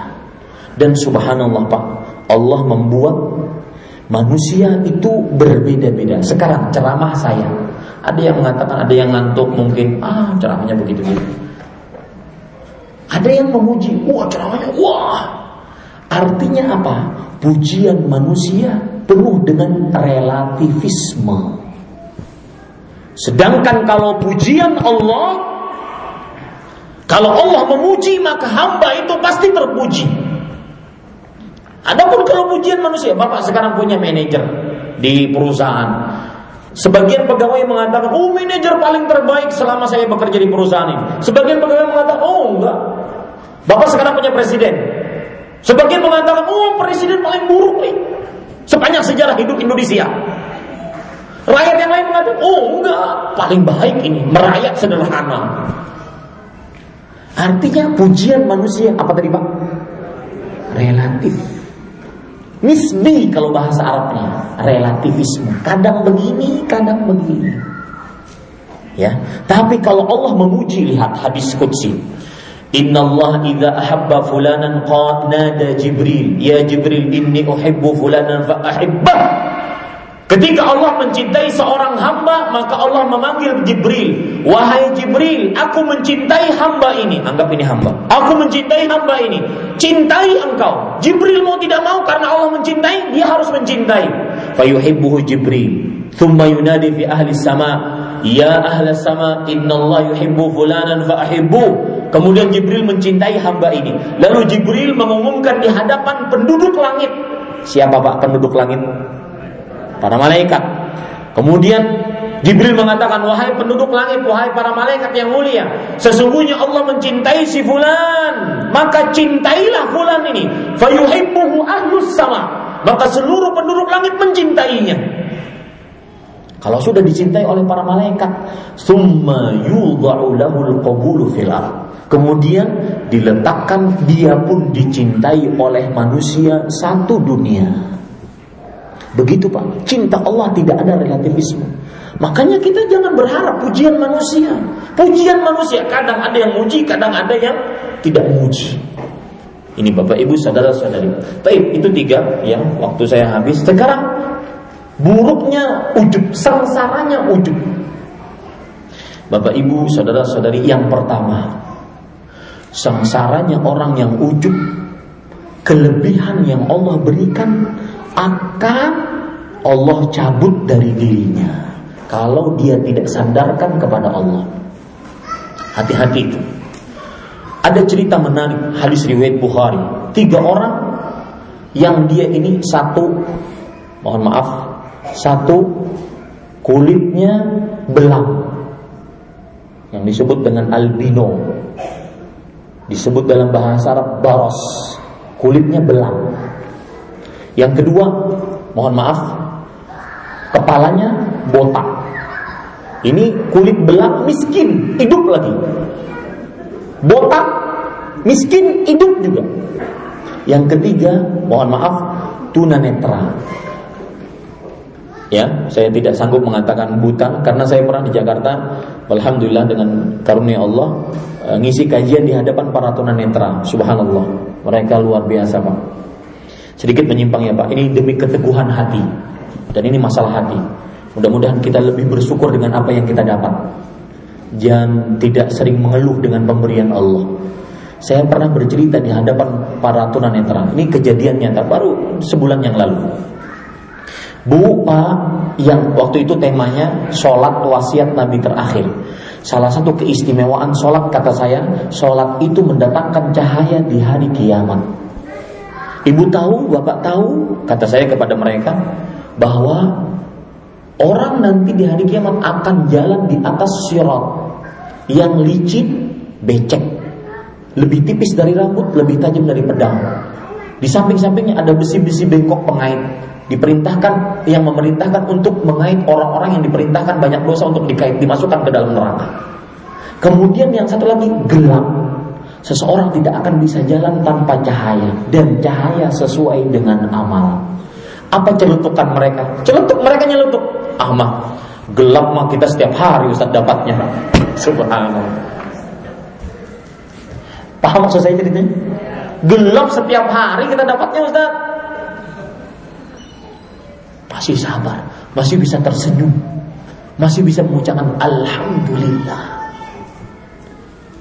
Malu kita, sedikit saja seleri dikurangi, ya. Terutama ibu-ibu, saya pesan ibu ya, sedikit menyimpang tentang masalah keluarga, terutama ibu-ibu, ibu-ibu sudah dicap oleh Rasulullah bahwasanya para kaum wanita, mudah-mudahan di sini tidak termasuk dalam hadis itu, para kaum wanita adalah makhluk yang paling terbanyak masuk ke dalam neraka. Sebabnya apa? Dua. Yang furna wa Tidak berterima kasih kepada suami dan suka melaknat pemberian suami. Sebabnya kenapa? Karena merasa tidak puas dengan pemberian suami.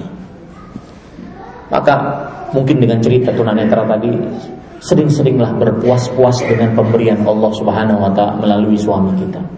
Kalau seandainya bulan ini kita dapat sekian, ya sudah, terima. Alhamdulillah, ada yang lebih kurang daripada kita. Kembali ke permasalahan tadi. Apa tadi?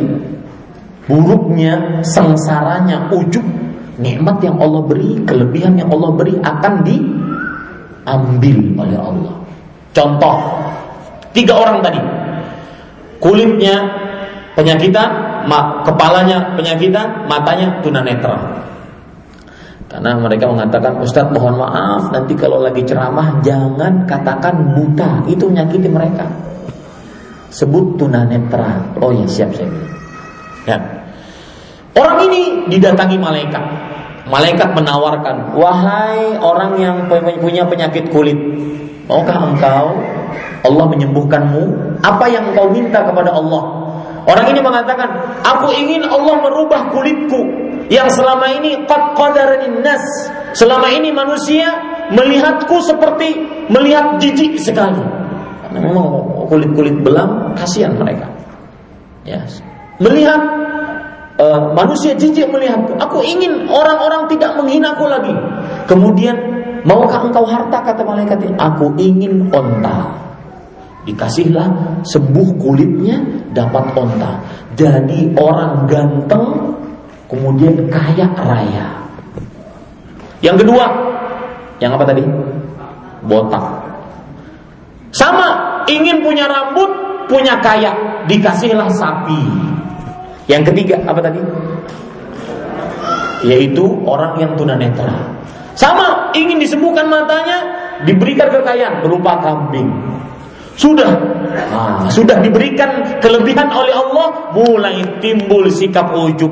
Datang malaikat tadi mencoba orang ini dalam bentuk seperti dia yang dulu.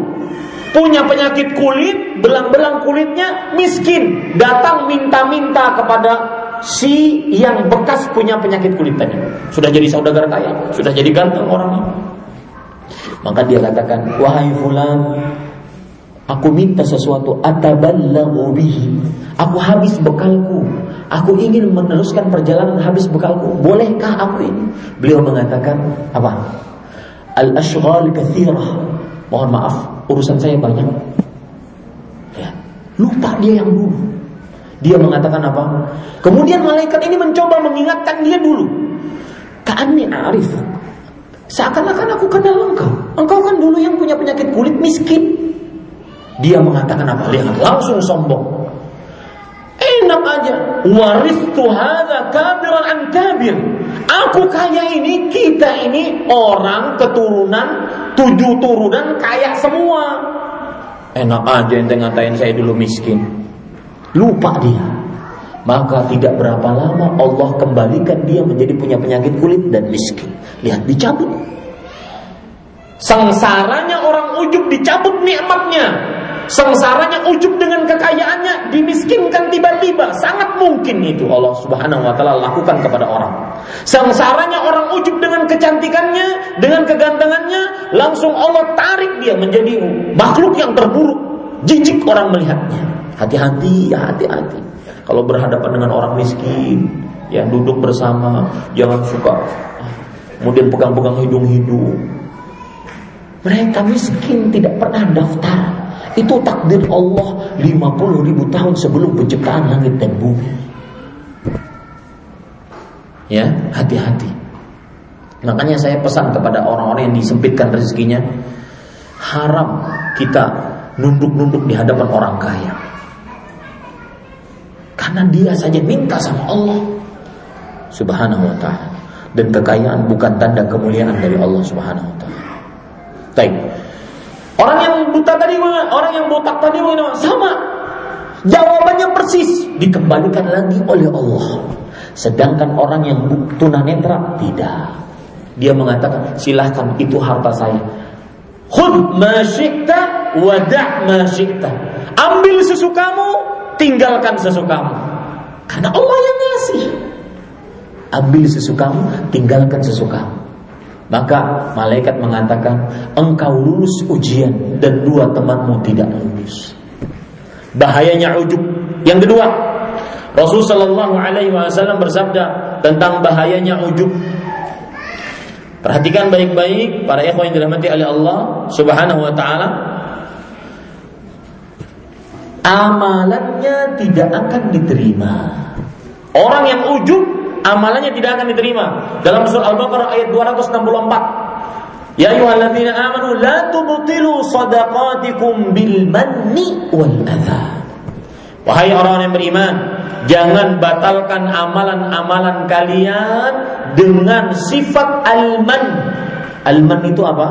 Mungkit-mungkit pemberian, ujub. Ah, itu mah masjid di di W nggak akan ada kalau nggak saya nyumbang. Ini kajian seperti ini banyaknya nggak akan ada kalau nggak ada saya panitianya nggak akan ada. Ujub. Itu tidak akan diterima. Mungkin-mungkin pemberian. Dan ingat Pak, mungkin-mungkin pemberian itu setan sangat luar biasa. Ya, setan sangat luar biasa. Agar kita mengungkit-ungkit pemberian. Walau kadang-kadang dengan isyarat. Ya. E, misalkan saya beri contoh. Saya contohkan tadi. Ini gedung ini tidak ada mikrofon yang bagus kecuali dari saya. Mungkin-mungkin pemberian. Yang kedua, Bapak Ibu saudara-saudari yang dimuliakan oleh Allah Subhanahu wa taala, bahayanya ujub yaitu Rasulullah Sallallahu Alaihi Wasallam mengatakan bahwa dia akan binasa. Rasulullah SAW bersabda, "Salasun muhlika." Tiga perkara yang membinasakan. Yang pertama, hawan muttaba wa syuhun muta wa ijabul mar'i binafsi. Hawa nafsu yang diikuti, sifat bakhil yang ditaati dan ujub terhadap amal diri sendiri. Ini pasti binasa. Orang-orang yang ujub pasti binasa. Sedikit Pak menyinggung tentang tadi apa? Sifat bakhil yang diikuti.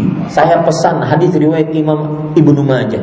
Rasulullah SAW bersabda, "La yajtami'u fi qalbil 'abdi wal iman abada." Tidak akan pernah terkumpul di dalam hati seorang hamba keimanan dan sifat bakhil selamanya. Nggak akan pernah kumpul.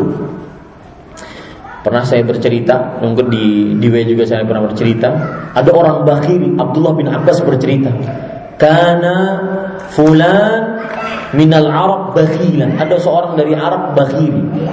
Saking bakhilnya Pak, dia kalau malam hari tidak mau nyalakan lampu. Dulu tidak ada listrik ya. Kalau terbenam matahari berarti gelap gulita. Kalau ingin melihat pasti harus nyalakan lampu pelita. Nah orang ini saking bakhilnya dia tidak mau nyalain lampu pelita. Kenapa? Karena kalau dia nyalakan lampu nanti ada orang yang mengambil cahaya darinya. Hmm, subhanallah. Bakhil banget.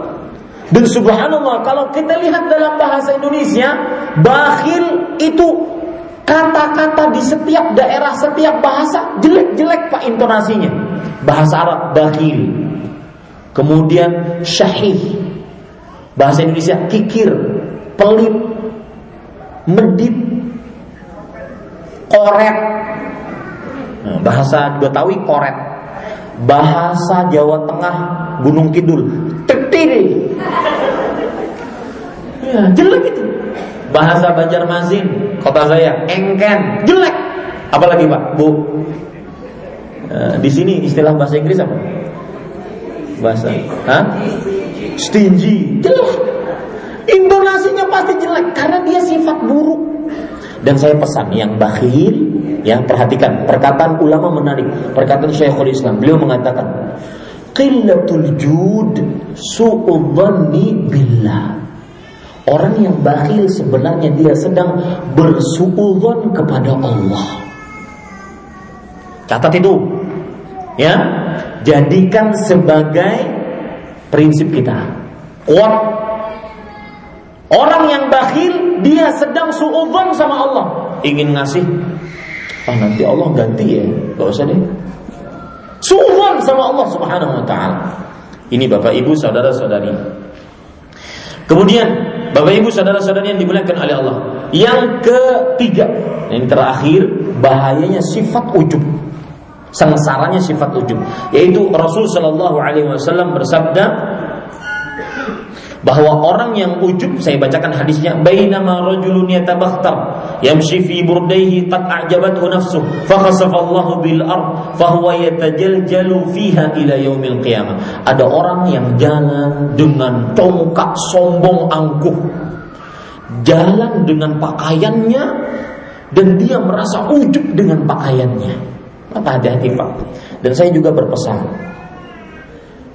jangan kita hidup sebagai seorang muslim menghabiskan nikmat di akhirat. Nih yang sering suka-suka enak-enak hidupnya, maunya mobil yang paling empuk, maunya tempat tidur yang paling empuk. Kalau sudah tidur, tsunami datang 9 skala Richter juga nggak ngerasa. Karena saking empuknya, mau makan paling empuk, Mau makan misalkan harus jalan dari Diwe ke Lakemba karena ingin makan barbecue. Enaknya di Lakemba. Harus jalan. Mau makan doang. Hati-hati. Jangan-jangan, perhatikan saya ulangi, jangan-jangan itu adalah tanda Allah ingin menghabiskan nikmat kita di akhirat, kita habiskan di dunia. Nanti di akhirat cuma sisa-sisanya, ampas-ampasnya saja. Hati-hati yang ingin nyaman-nyaman. Ya, hidupnya ingin mewah-mewah. Dalilnya apa Ustaz? Lihat surat Al-Ahqaf ayat 20. Allah berfirman, "Wa yawma yu'radu alladhina kafaru 'ala an-nar, adhhabtum tayyibatikum fi hayatikum ad-dunya wastamta'tum biha, falyawma tujzauna 'adzabal hun bima kuntum tastakbiruna fil ardi bighairil haqq wa bima kuntum tafsukun." Pada hari kiamat, orang-orang yang kafir akan diperlihatkan kepada mereka neraka. Kemudian dikatakan kepada mereka, "Wahai kalian, kalian sudah rasakan nikmat-nikmat dunia. Sudah kalian nikmati itu semuanya di dunia.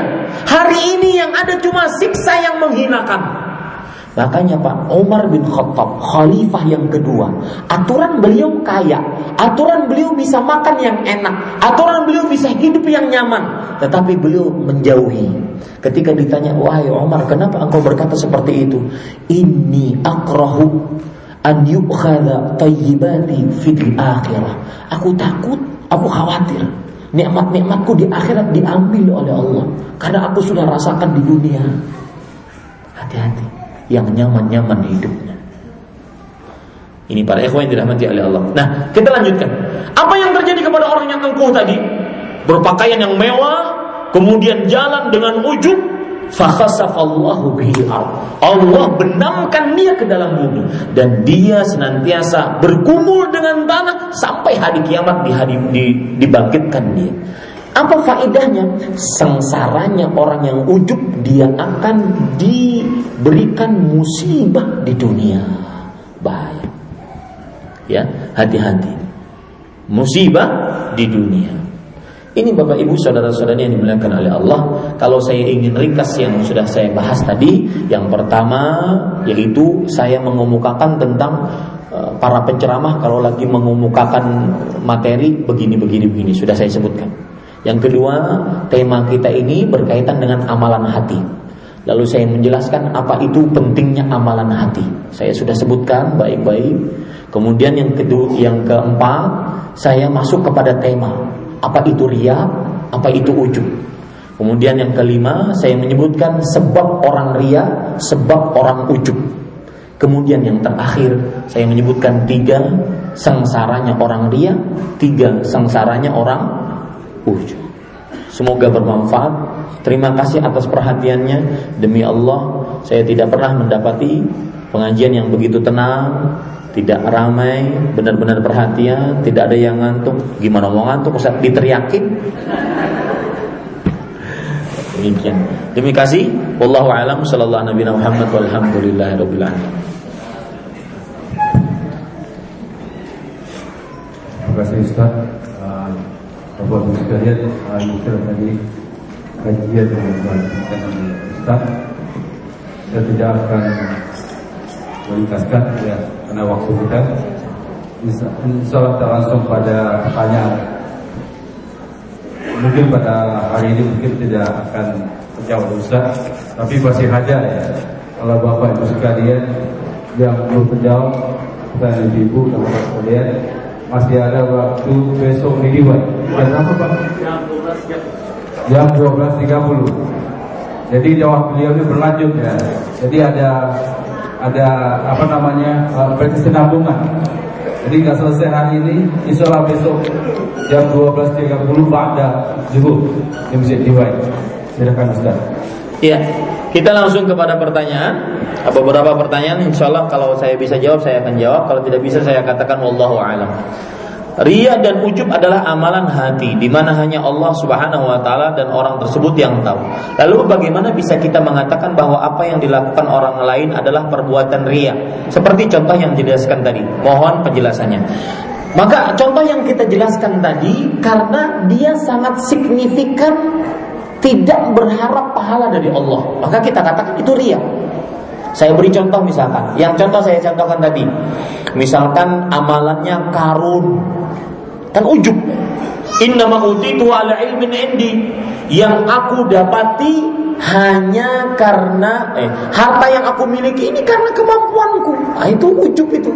Jadi meskipun itu amalan hati tetapi terlihat secara lahiriah Ya. Kemudian juga bagaimana kita bisa mengetahuinya berdasarkan hadis Rasul Shallallahu Alaihi Wasallam. Di antaranya orang yang sholat, lalu dia perbagus-bagus sholatnya, maka itu tanda dia ria. Meskipun kita tidak bisa menghukuminya, oh si fulan ria, si fulan ujub, tidak bisa. Kita harus membelah dadanya dulu. Kita tanya, kamu ria enggak? Ya seperti itu. Tapi kenapa saya contohkan tadi? Karena ada semacam indikasi besar, kemungkinan besar dia ria, dia ujub. Contohnya saya contohkan tadi, Ustaz, hari Kamis puasa enggak? Iya, masa Kamis enggak puasa?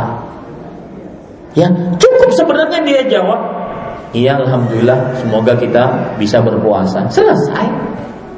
Ya, tidak usah dengan menyebutkan bahwa saya setiap Kamis puasa gitu loh. Itu sudah hal yang biasa oleh saya, ujub dan ria ini. Wallahu a'lam. Ah, kemudian juga bagaimana kita mengetahui bahwa si fulan ria, si fulan? Maka jawabannya dia terlena dengan pujian. Sebagaimana disebutkan yang yang tiga orang tadi masuk surga, masuk neraka pertama kali. Siapa pertama? Orang yang ahli baca Quran. Yang kedua, orang yang berjihad. Yang ketiga, orang yang bersedekah. Dia ter uh, apa tersanjung dengan pujian. Dia benar-benar tersanjung dengan pujian. Itu tanda dia ria kepada Allah Subhanahu wa taala. Amalan-amalan apa saja yang bisa menghalangkan sifat ria? Oh, ini bagus. Yang pertama, mungkin ya pertanyaannya bukan amalan. Artinya obat teriak itu apa? Saya sebutkan tadi satu. Ada yang masih ingat, Bu? Silakan. Hah? Berdoa sama Allah itu nanti yang sudah saya sebutkan. Hah? Ibu, satu uh, utusan silakan. Meyakini bahwa apa yang kita inginkan dari manusia datang dari siapa? Allah. Itu obat ria. Obat ria yang kedua sudah saya sebutkan juga sebenarnya tadi. Yang kalau Pak Presiden ada yang suka, ada yang tidak suka. Hah, apa obatnya? Sebenarnya kita bisa mengambil obat di situ.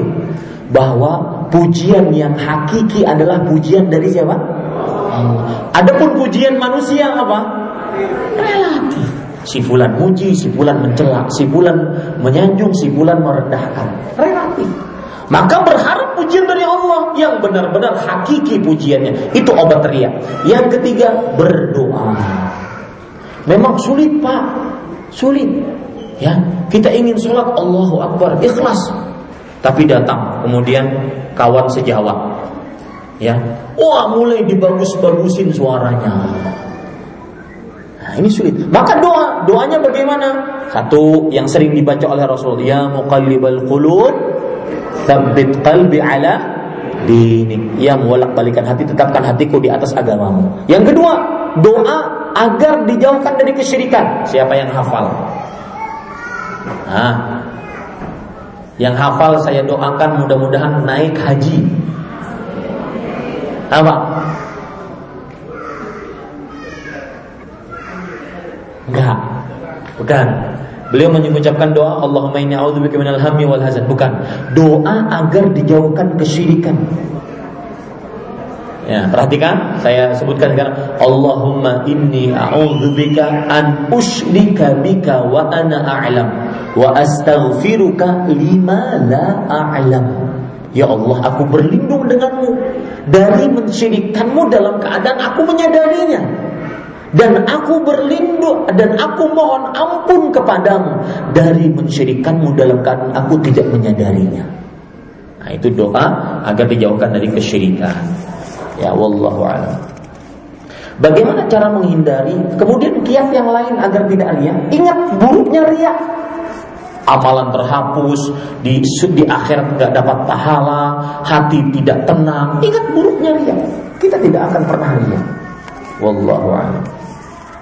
Bagaimana cara menghindari terjauhi dari penyakit ria dan ujub ini sudah dan dosa dan dosakah jika terkadang terlintas di hati rasa bangga tetapi kita bantah setelahnya maka jawabannya selama ada pembantahan dalam hati kita kita Alhamdulillahirabbil alamin Iya. Kemudian kita obati. Biasa saja. Ar-Rahmanir Rahim. Ya, kita obati. Selama kita melawan itu, maka kita akan tetap dapat pahala. Yang yang buruk adalah dibiarkan riaknya. Sampai akhirnya di akhir dia riak. Ya, dan biasanya Pak, orang riak itu karena dia pura-pura, kadang-kadang banyak salahnya. Rokaat lupa, Bukan tanda berarti orang yang lupa ria, enggak ya. Karena terlalu berpura-pura akhirnya dia lupa. Wallahu a'lam. Apakah ada doa khusus untuk berlindung dari penyakit-penyakit hati? Ya tadi sudah saya sebutkan ya. Kemudian juga doa yang lain Rasulullah SAW bersabda dan saya pesan Bapak Ibu terutama ibu-ibu yang di rumah ya Ibu-ibu ini mempunyai kans untuk banyak pahala sebenarnya Apa itu? Hafalin Quran, hafalin doa Kasih untuk banyak pahala Contoh doa yang perlu kita hafal yaitu menghilangkan sifat riya. Allahumma ati nafsi taqwaha wa zakkiha anta khairu man zakkaha anta waliyuha wa maulaha. Ya Allah berikan diriku ketakwaannya dan sucikanlah hatiku. Engkau adalah sebaik-baik yang memberikan kesucian dan ketakwaan. Ini doa agar jauhkan dari riya. Merasa ingin memiliki sesuatu seperti yang teman kita punyai, misal berkata dalam hati, kapan ya saya punya rumah seperti tetangga saya? Apakah itu termasuk hasad? Maka jawabannya iya. Ya, iya. Terutama kalau seandainya dia ingin hilang dari diri orang tersebut nikmatnya. Hasad tentunya bertahap-tahap. Yang paling parah ingin nikmat orang itu hilang, di cuma dia yang memilikinya. Ya, hasad yang disebutkan tadi itu adalah rendah, ingin seperti itu. Ya, tidak mencukupkan dengan apa yang dimiliki. Nah, saya berpesan ini terutama kepada kita semua, coba atur hatinya. Caranya bagaimana? Sebagian orang mengira kekayaan itu harus berlebih. Padahal tidak. Orang kaya adalah orang yang sudah merasa cukup meskipun dia kelihatan oleh orang lain miskin. Orang miskin adalah orang yang selalu merasa kurang meskipun dia kelihatan oleh orang lain kaya raya. Maka lihat standar masing-masing. Ya, ini Bapak Ibu saudara-saudari. Ya. Ya, terkadang ada seseorang yang suka upload video ceramah atau sang istri yang menguploadnya padahal suami tidak begitu berilmu itu termasuk ria. Maka jawabannya tujuannya apa dulu? Innamal a'malu amalan itu sesuai dengan niatnya. Kalau tujuannya untuk memberikan faedah kepada orang, maka walaupun hanya satu ayat yang dia miliki mudah-mudahan bermanfaat. Saya sering ditanya, Ustaz ngapain bawa MP3? Maka saya bilang mudah-mudahan MP3 ini menjadi saksi bekal saya nanti di hari kiamat di hadapan Allah. Bapak Ibu dan saudara-saudara sekalian yang di hadapan Bapak Ibu malas sholat, malas sholat malam, malas puasa sunnah. Mungkin dengan ini saya upload ke internet. Silahkan dilihat kajian-kajian saya di kajian.net. Tulis nama saya Ahmad Zainuddin. Itu semua kajian saya selama saya berdakwah ada. Mungkin orang dapat pahala dari situ. Kita tidak tahu. Dan semua orang diberi lihat perhatikan ini baik-baik. Semua orang diberikan kapasitas berdakwah masing-masing. Keistimewaan masing-masing. Nabi Musa tidak bisa disamakan dengan Nabi Isa. Nabi Muhammad tidak bisa disamakan dengan Nabi Ibrahim alaihissalam. Semuanya mempunyai kelebihan masing-masing. Wallahu a'lam. Saya sudah diperingatkan untuk uh, berhenti dulu. Ini yang bisa saya sampaikan. Wallahu a'lam. Mungkin ada presentasi sedikit ya. Nah, saya kembalikan dulu kepada pembawa acara. Ini yang bisa saya sampaikan dan mudah-mudahan apa yang kita pelajari bermanfaat. Kita mengkaji ilmu, mendapatkan ilmu yang ikhlas dan bermanfaat. Ini yang kita ucapkan dan saya ucapkan mudah-mudahan bisa bertemu lagi di dalam majlis-majlis ilmu di dunia. Kalau tidak bertemu maka saya ucapkan sampai jumpa di surga firdausnya Allah Subhanahu wa taala. Demikian wassalamualaikum warahmatullahi wabarakatuh. Uh, terima kasih Ustaz. Uh, Bapak Ibu sekalian, kami atas nama panitia terima kasih kepada Bapak Ibu sekalian telah dengan uh, khususnya ya sudah belanja di tempat. Kami juga mengharapkan mungkin Bapak Ibu sekalian akan mendengar presentasi yang akan disampaikan oleh Ustaz. Uh, juga dapat kami sampaikan ada enam pertanyaan belum dijawab pada hari ini. Insya Allah besok ya, besok jam 12.30 di kita lanjutkan. Ya. 12.30 atau nanti apa yang disampaikan Ustaz bisa diikuti lewat MP Sunia. Udah akan jawab. Kemudian kita lanjutkan kita dengarkan apa yang disampaikan oleh Ustaz. Silakan Ustaz. Ya. Uh, Bismillah, Alhamdulillah Bapak ibu saudara-saudari sekalian uh, Semenjak kecil Saya sudah bertekad Ketika saya sekolah SMP, SMA Di Pondok Modern Gontor Saya sudah bertekad bahwa Hidup saya di pesantren. Saya akan menjadi pengurus pesantren Pengasuh pesantren. Saya punya uh, santri-santri. Itulah hidup saya. That's my why. That's my life. Itulah hidup saya begitu. Maka akhirnya setelah saya pulang ke Indonesia, walhamdulillah saya dapat tanah wakaf eh, yang diberikan wakaf kepada yayasan kita. Kita beri nama yayasan namanya Intan Ilmu. Ya, Yayasan Intan Ilmu. Dan Yayasan Intan Ilmu ini kita mempunyai tanah wakaf 3,6 hektar. Alhamdulillah luas. Dan kalau peraturan di Indonesia wakaf ataupun pembangunan yang di bawah di atas tanah 2 hektar itu harus kita ekspos di Bapeda. Alhamdulillah kita punya tim yang Allah Subhanahu wa taala memudahkan semua kemudahan datang dari Allah Subhanahu wa taala uh, ber, bergabung dengan tim ini ya arsitektur arsitektur kota kemudian PU wakil PU di Kota Madia Banjarmasin, maka kita akhirnya bersepakat untuk membuat pesantren dengan nama Pondok Pesantren Intan Ilmu.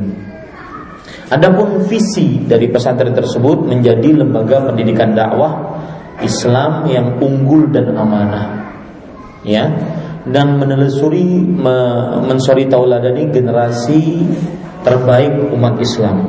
Jadi visinya itu kita akan mendidik santri-santri sesuai dengan gaya hidupnya para sahabat Nabi radhiyallahu karena mereka yang paling terbaik mereka yang paling utama.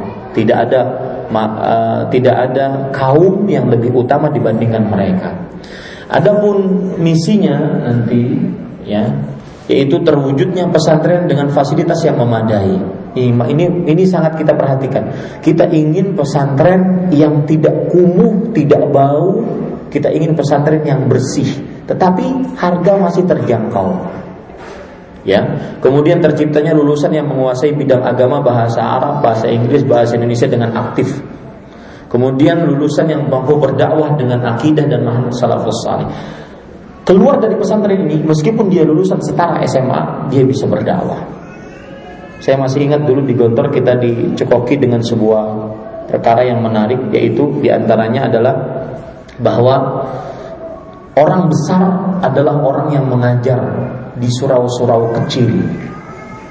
Sebagian orang sekarang coba kalau ibu ditanya dan bapak ditanya siapa orang yang sukses seorang ibu pernah nelfon kepada ibu yang lain Bu, alhamdulillah anak saya sekarang sudah jadi orang. Nah, uh, si ibu yang ditelepon, oh berarti sebelumnya jadi apa dong? Kenapa? Ternyata anaknya sudah jadi PNS, pegawai negeri sipil, punya gaji tetap. Ya, padahal bukan urusan punya gaji tetap, yang menjadi urusan itu adalah tetap bekerja. Ya, bukan bekerja tetap.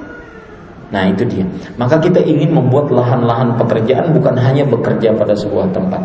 Nilai-nilai jelas itu mengajak kepada Al-Quran dan Sunnah sesuai dengan pemahaman ahlu Sunnah wal Jamaah. Menghidupkan kebiasaan bersikap ilmiah berdasarkan Al-Quran dan Sunnah. Ini penting.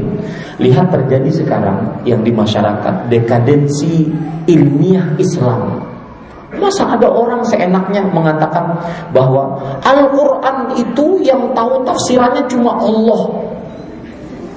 Itu tahu bahayanya antum? Orang mengatakan seperti itu. Itu berarti dia menghina Allah. Berarti Allah berfirman dengan firman yang tidak bisa dipahami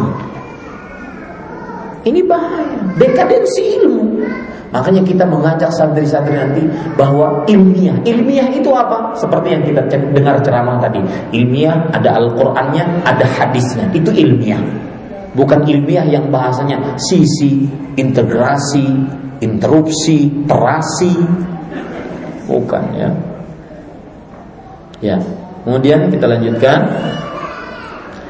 Ya. Ini uh, denahnya. Denahnya berada di Kalimantan Selatan di kota Marabahan, bukan kota Banjarmasin, kota Marabahan sebelum Kalimantan Tengah. Jadi tujuannya nanti dia bisa menyerap santri dari Kalimantan Tengah dan Kalimantan Barat. Saya ini marketnya, ya, ya sebentar berdiam situ dulu. Uh, saya dari Banjarmasin harus sekolah ke Jawa. Sekarang Pak sulit pakai pesawat, pakai naik kapal, biaya mahal, mendaftar ternyata di Jawa nggak diterima, pulang dengan tangan kosong. Itu sedih sekali. Ya, banyak yang santri-santri begitu. Maka dengan itu saya tekad, saya harus buat pesantren seperti yang ada di Jawa dan mereka yang ke Jawa kalau perlu ke Kalimantan. Gantian. Ya, nah, ini semua ada Masjid Umar bin Khattab, ada area parkir, kemudian ada area luasnya sebanyak 3,6 hektar. Dan ini sudah lulus Bapeda, sudah dapat IMB. Semua bangunannya. Walhamdulillah dimudahkan oleh Allah Subhanahu wa taala. Ya, terus Ya. Ini yang kita akan bangun nanti eh, ini tampak dari belakang terus saja. Ya. Sedemikian rupa kita sudah benar-benar atur. Sampai ruang robi berapa. Karena bersama saya alhamdulillah Allah memberikan kemudahan. Ada ahli-ahli benar yang masuk ke tim ini. Yang bukan hanya sebarang semangat. Kalau saya kan background pendidikannya pesantren. Mana tahu yang begini pak. Ya Ya, terus ada balai kesehatannya. Kita balai kesehatan nanti akan membuat balai kesehatan santri dan masyarakat. Jadi masyarakat sekitar agar tidak merasa oh pesantren ini kok nggak dapat kita nggak dapat manfaatnya, maka mereka pun berobat di sana nanti dengan biaya yang minim ataupun gratis. Ya seperti itu. Nah, kemudian unit usaha santri nanti ada kopontren, kooperasi pesantren uh, yang biasa di situ santri berjual beli. Dan di situ kita akan mendidik santri itu amanah, jujur. Kemudian setelah itu dia bisa berdagang. Jadi yang melakukan santri bukan orang luar. Nah, ini. Kemudian gedung asrama, gedung asrama ini gedung asrama adalah gedung asrama para ustadz yang sulit dalam pembangunan ini Bapak Ibu tidak seperti di sini tanahnya keras. Kalau di Banjarmasin tanahnya rawa. Maka kalau bangun rumah harganya misalkan 700 juta, 500 500 itu atau 6 eh, 400 itu untuk pondasi. Sisanya untuk bangunan. Nah, ini saja kita sekarang eh, akan membangun masjid. Coba perhatikan masjid dulu. Masjid ya ini gedung asrama. Ya terus terus ke atas. Ya masjid terus. Masjid ini kita akan bangun uh, putarkan filmnya saja. Ya. Masjid ini kita akan bangun bapak ibu saudara saudari dimuliakan oleh Allah subhanahu wa taala. Karena dia tanahnya rawa maka kita membutuhkan tiang pancang.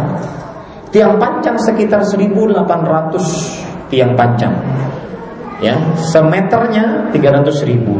Maka Rasul Shallallahu Alaihi Wasallam bersabda man bana lillahi masjidan walau kama hasiqatatin au asra banallahu lahu baitan fil jannah. Saya ingin nanya hadis ini ya. Ya.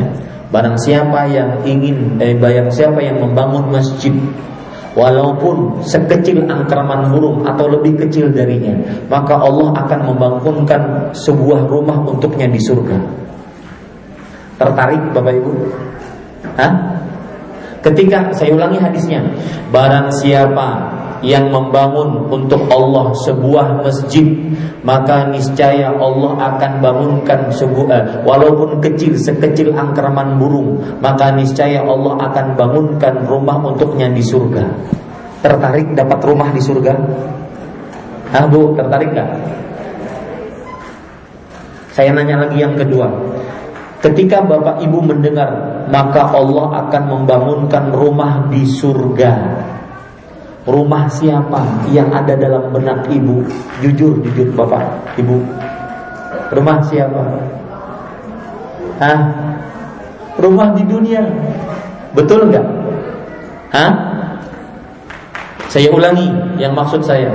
Ya silakan saja tonton videonya ya. Saya akan jelaskan.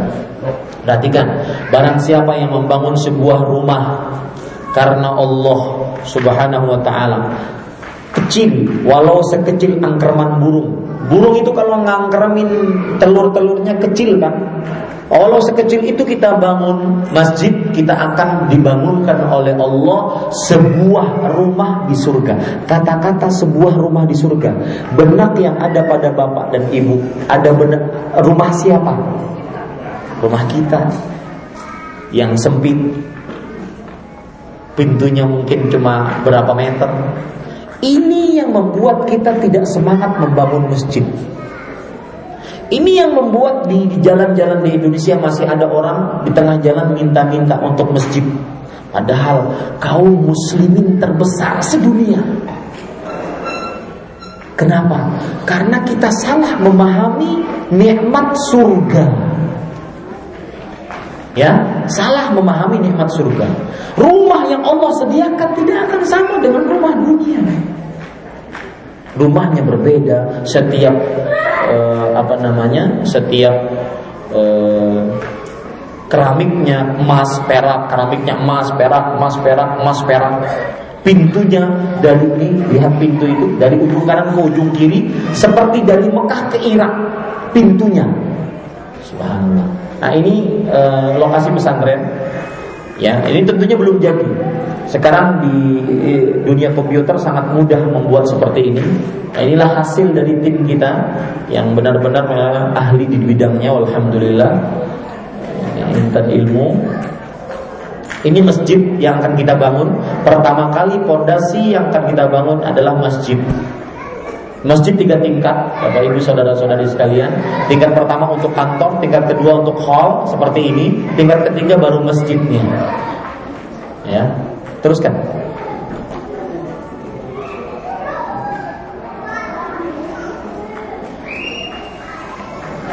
Ya. Ya. Ini seakan-akan seperti sudah jadi ya, tapi ini hanya ma grand ma apa namanya grand master plan-nya saja. Master plan-nya ya seperti ini nanti kita akan membuat ini masjid tiga tingkat seperti yang saya bilang tadi. Kemudian sistem uh, udaranya sudah diatur sedemikian rupa karena bersama kita arsitek arsitektur kota Banjarmasin dan di sini nanti akan menampung sekitar 500 santri. Jenjang pendidikannya adalah SD, SMP, eh SMP, SMA ataupun sanawiyah dengan mutawassitah SMP, SMA. Bahasa viral yang dipakai di pesantren bahasa Arab dan bahasa Inggris. Tidak ada bahasa Indonesia, apalagi bahasa Jawa. Ya, bahasa Arab dan bahasa Inggris. Nah, lihat di bawah itu Ibu, Bapak, Eh, semuanya memakai terus saja terus. Ya itu di bawahnya seperti ada panggung karena memang dia rawa. Nah itu yang membuat ini adalah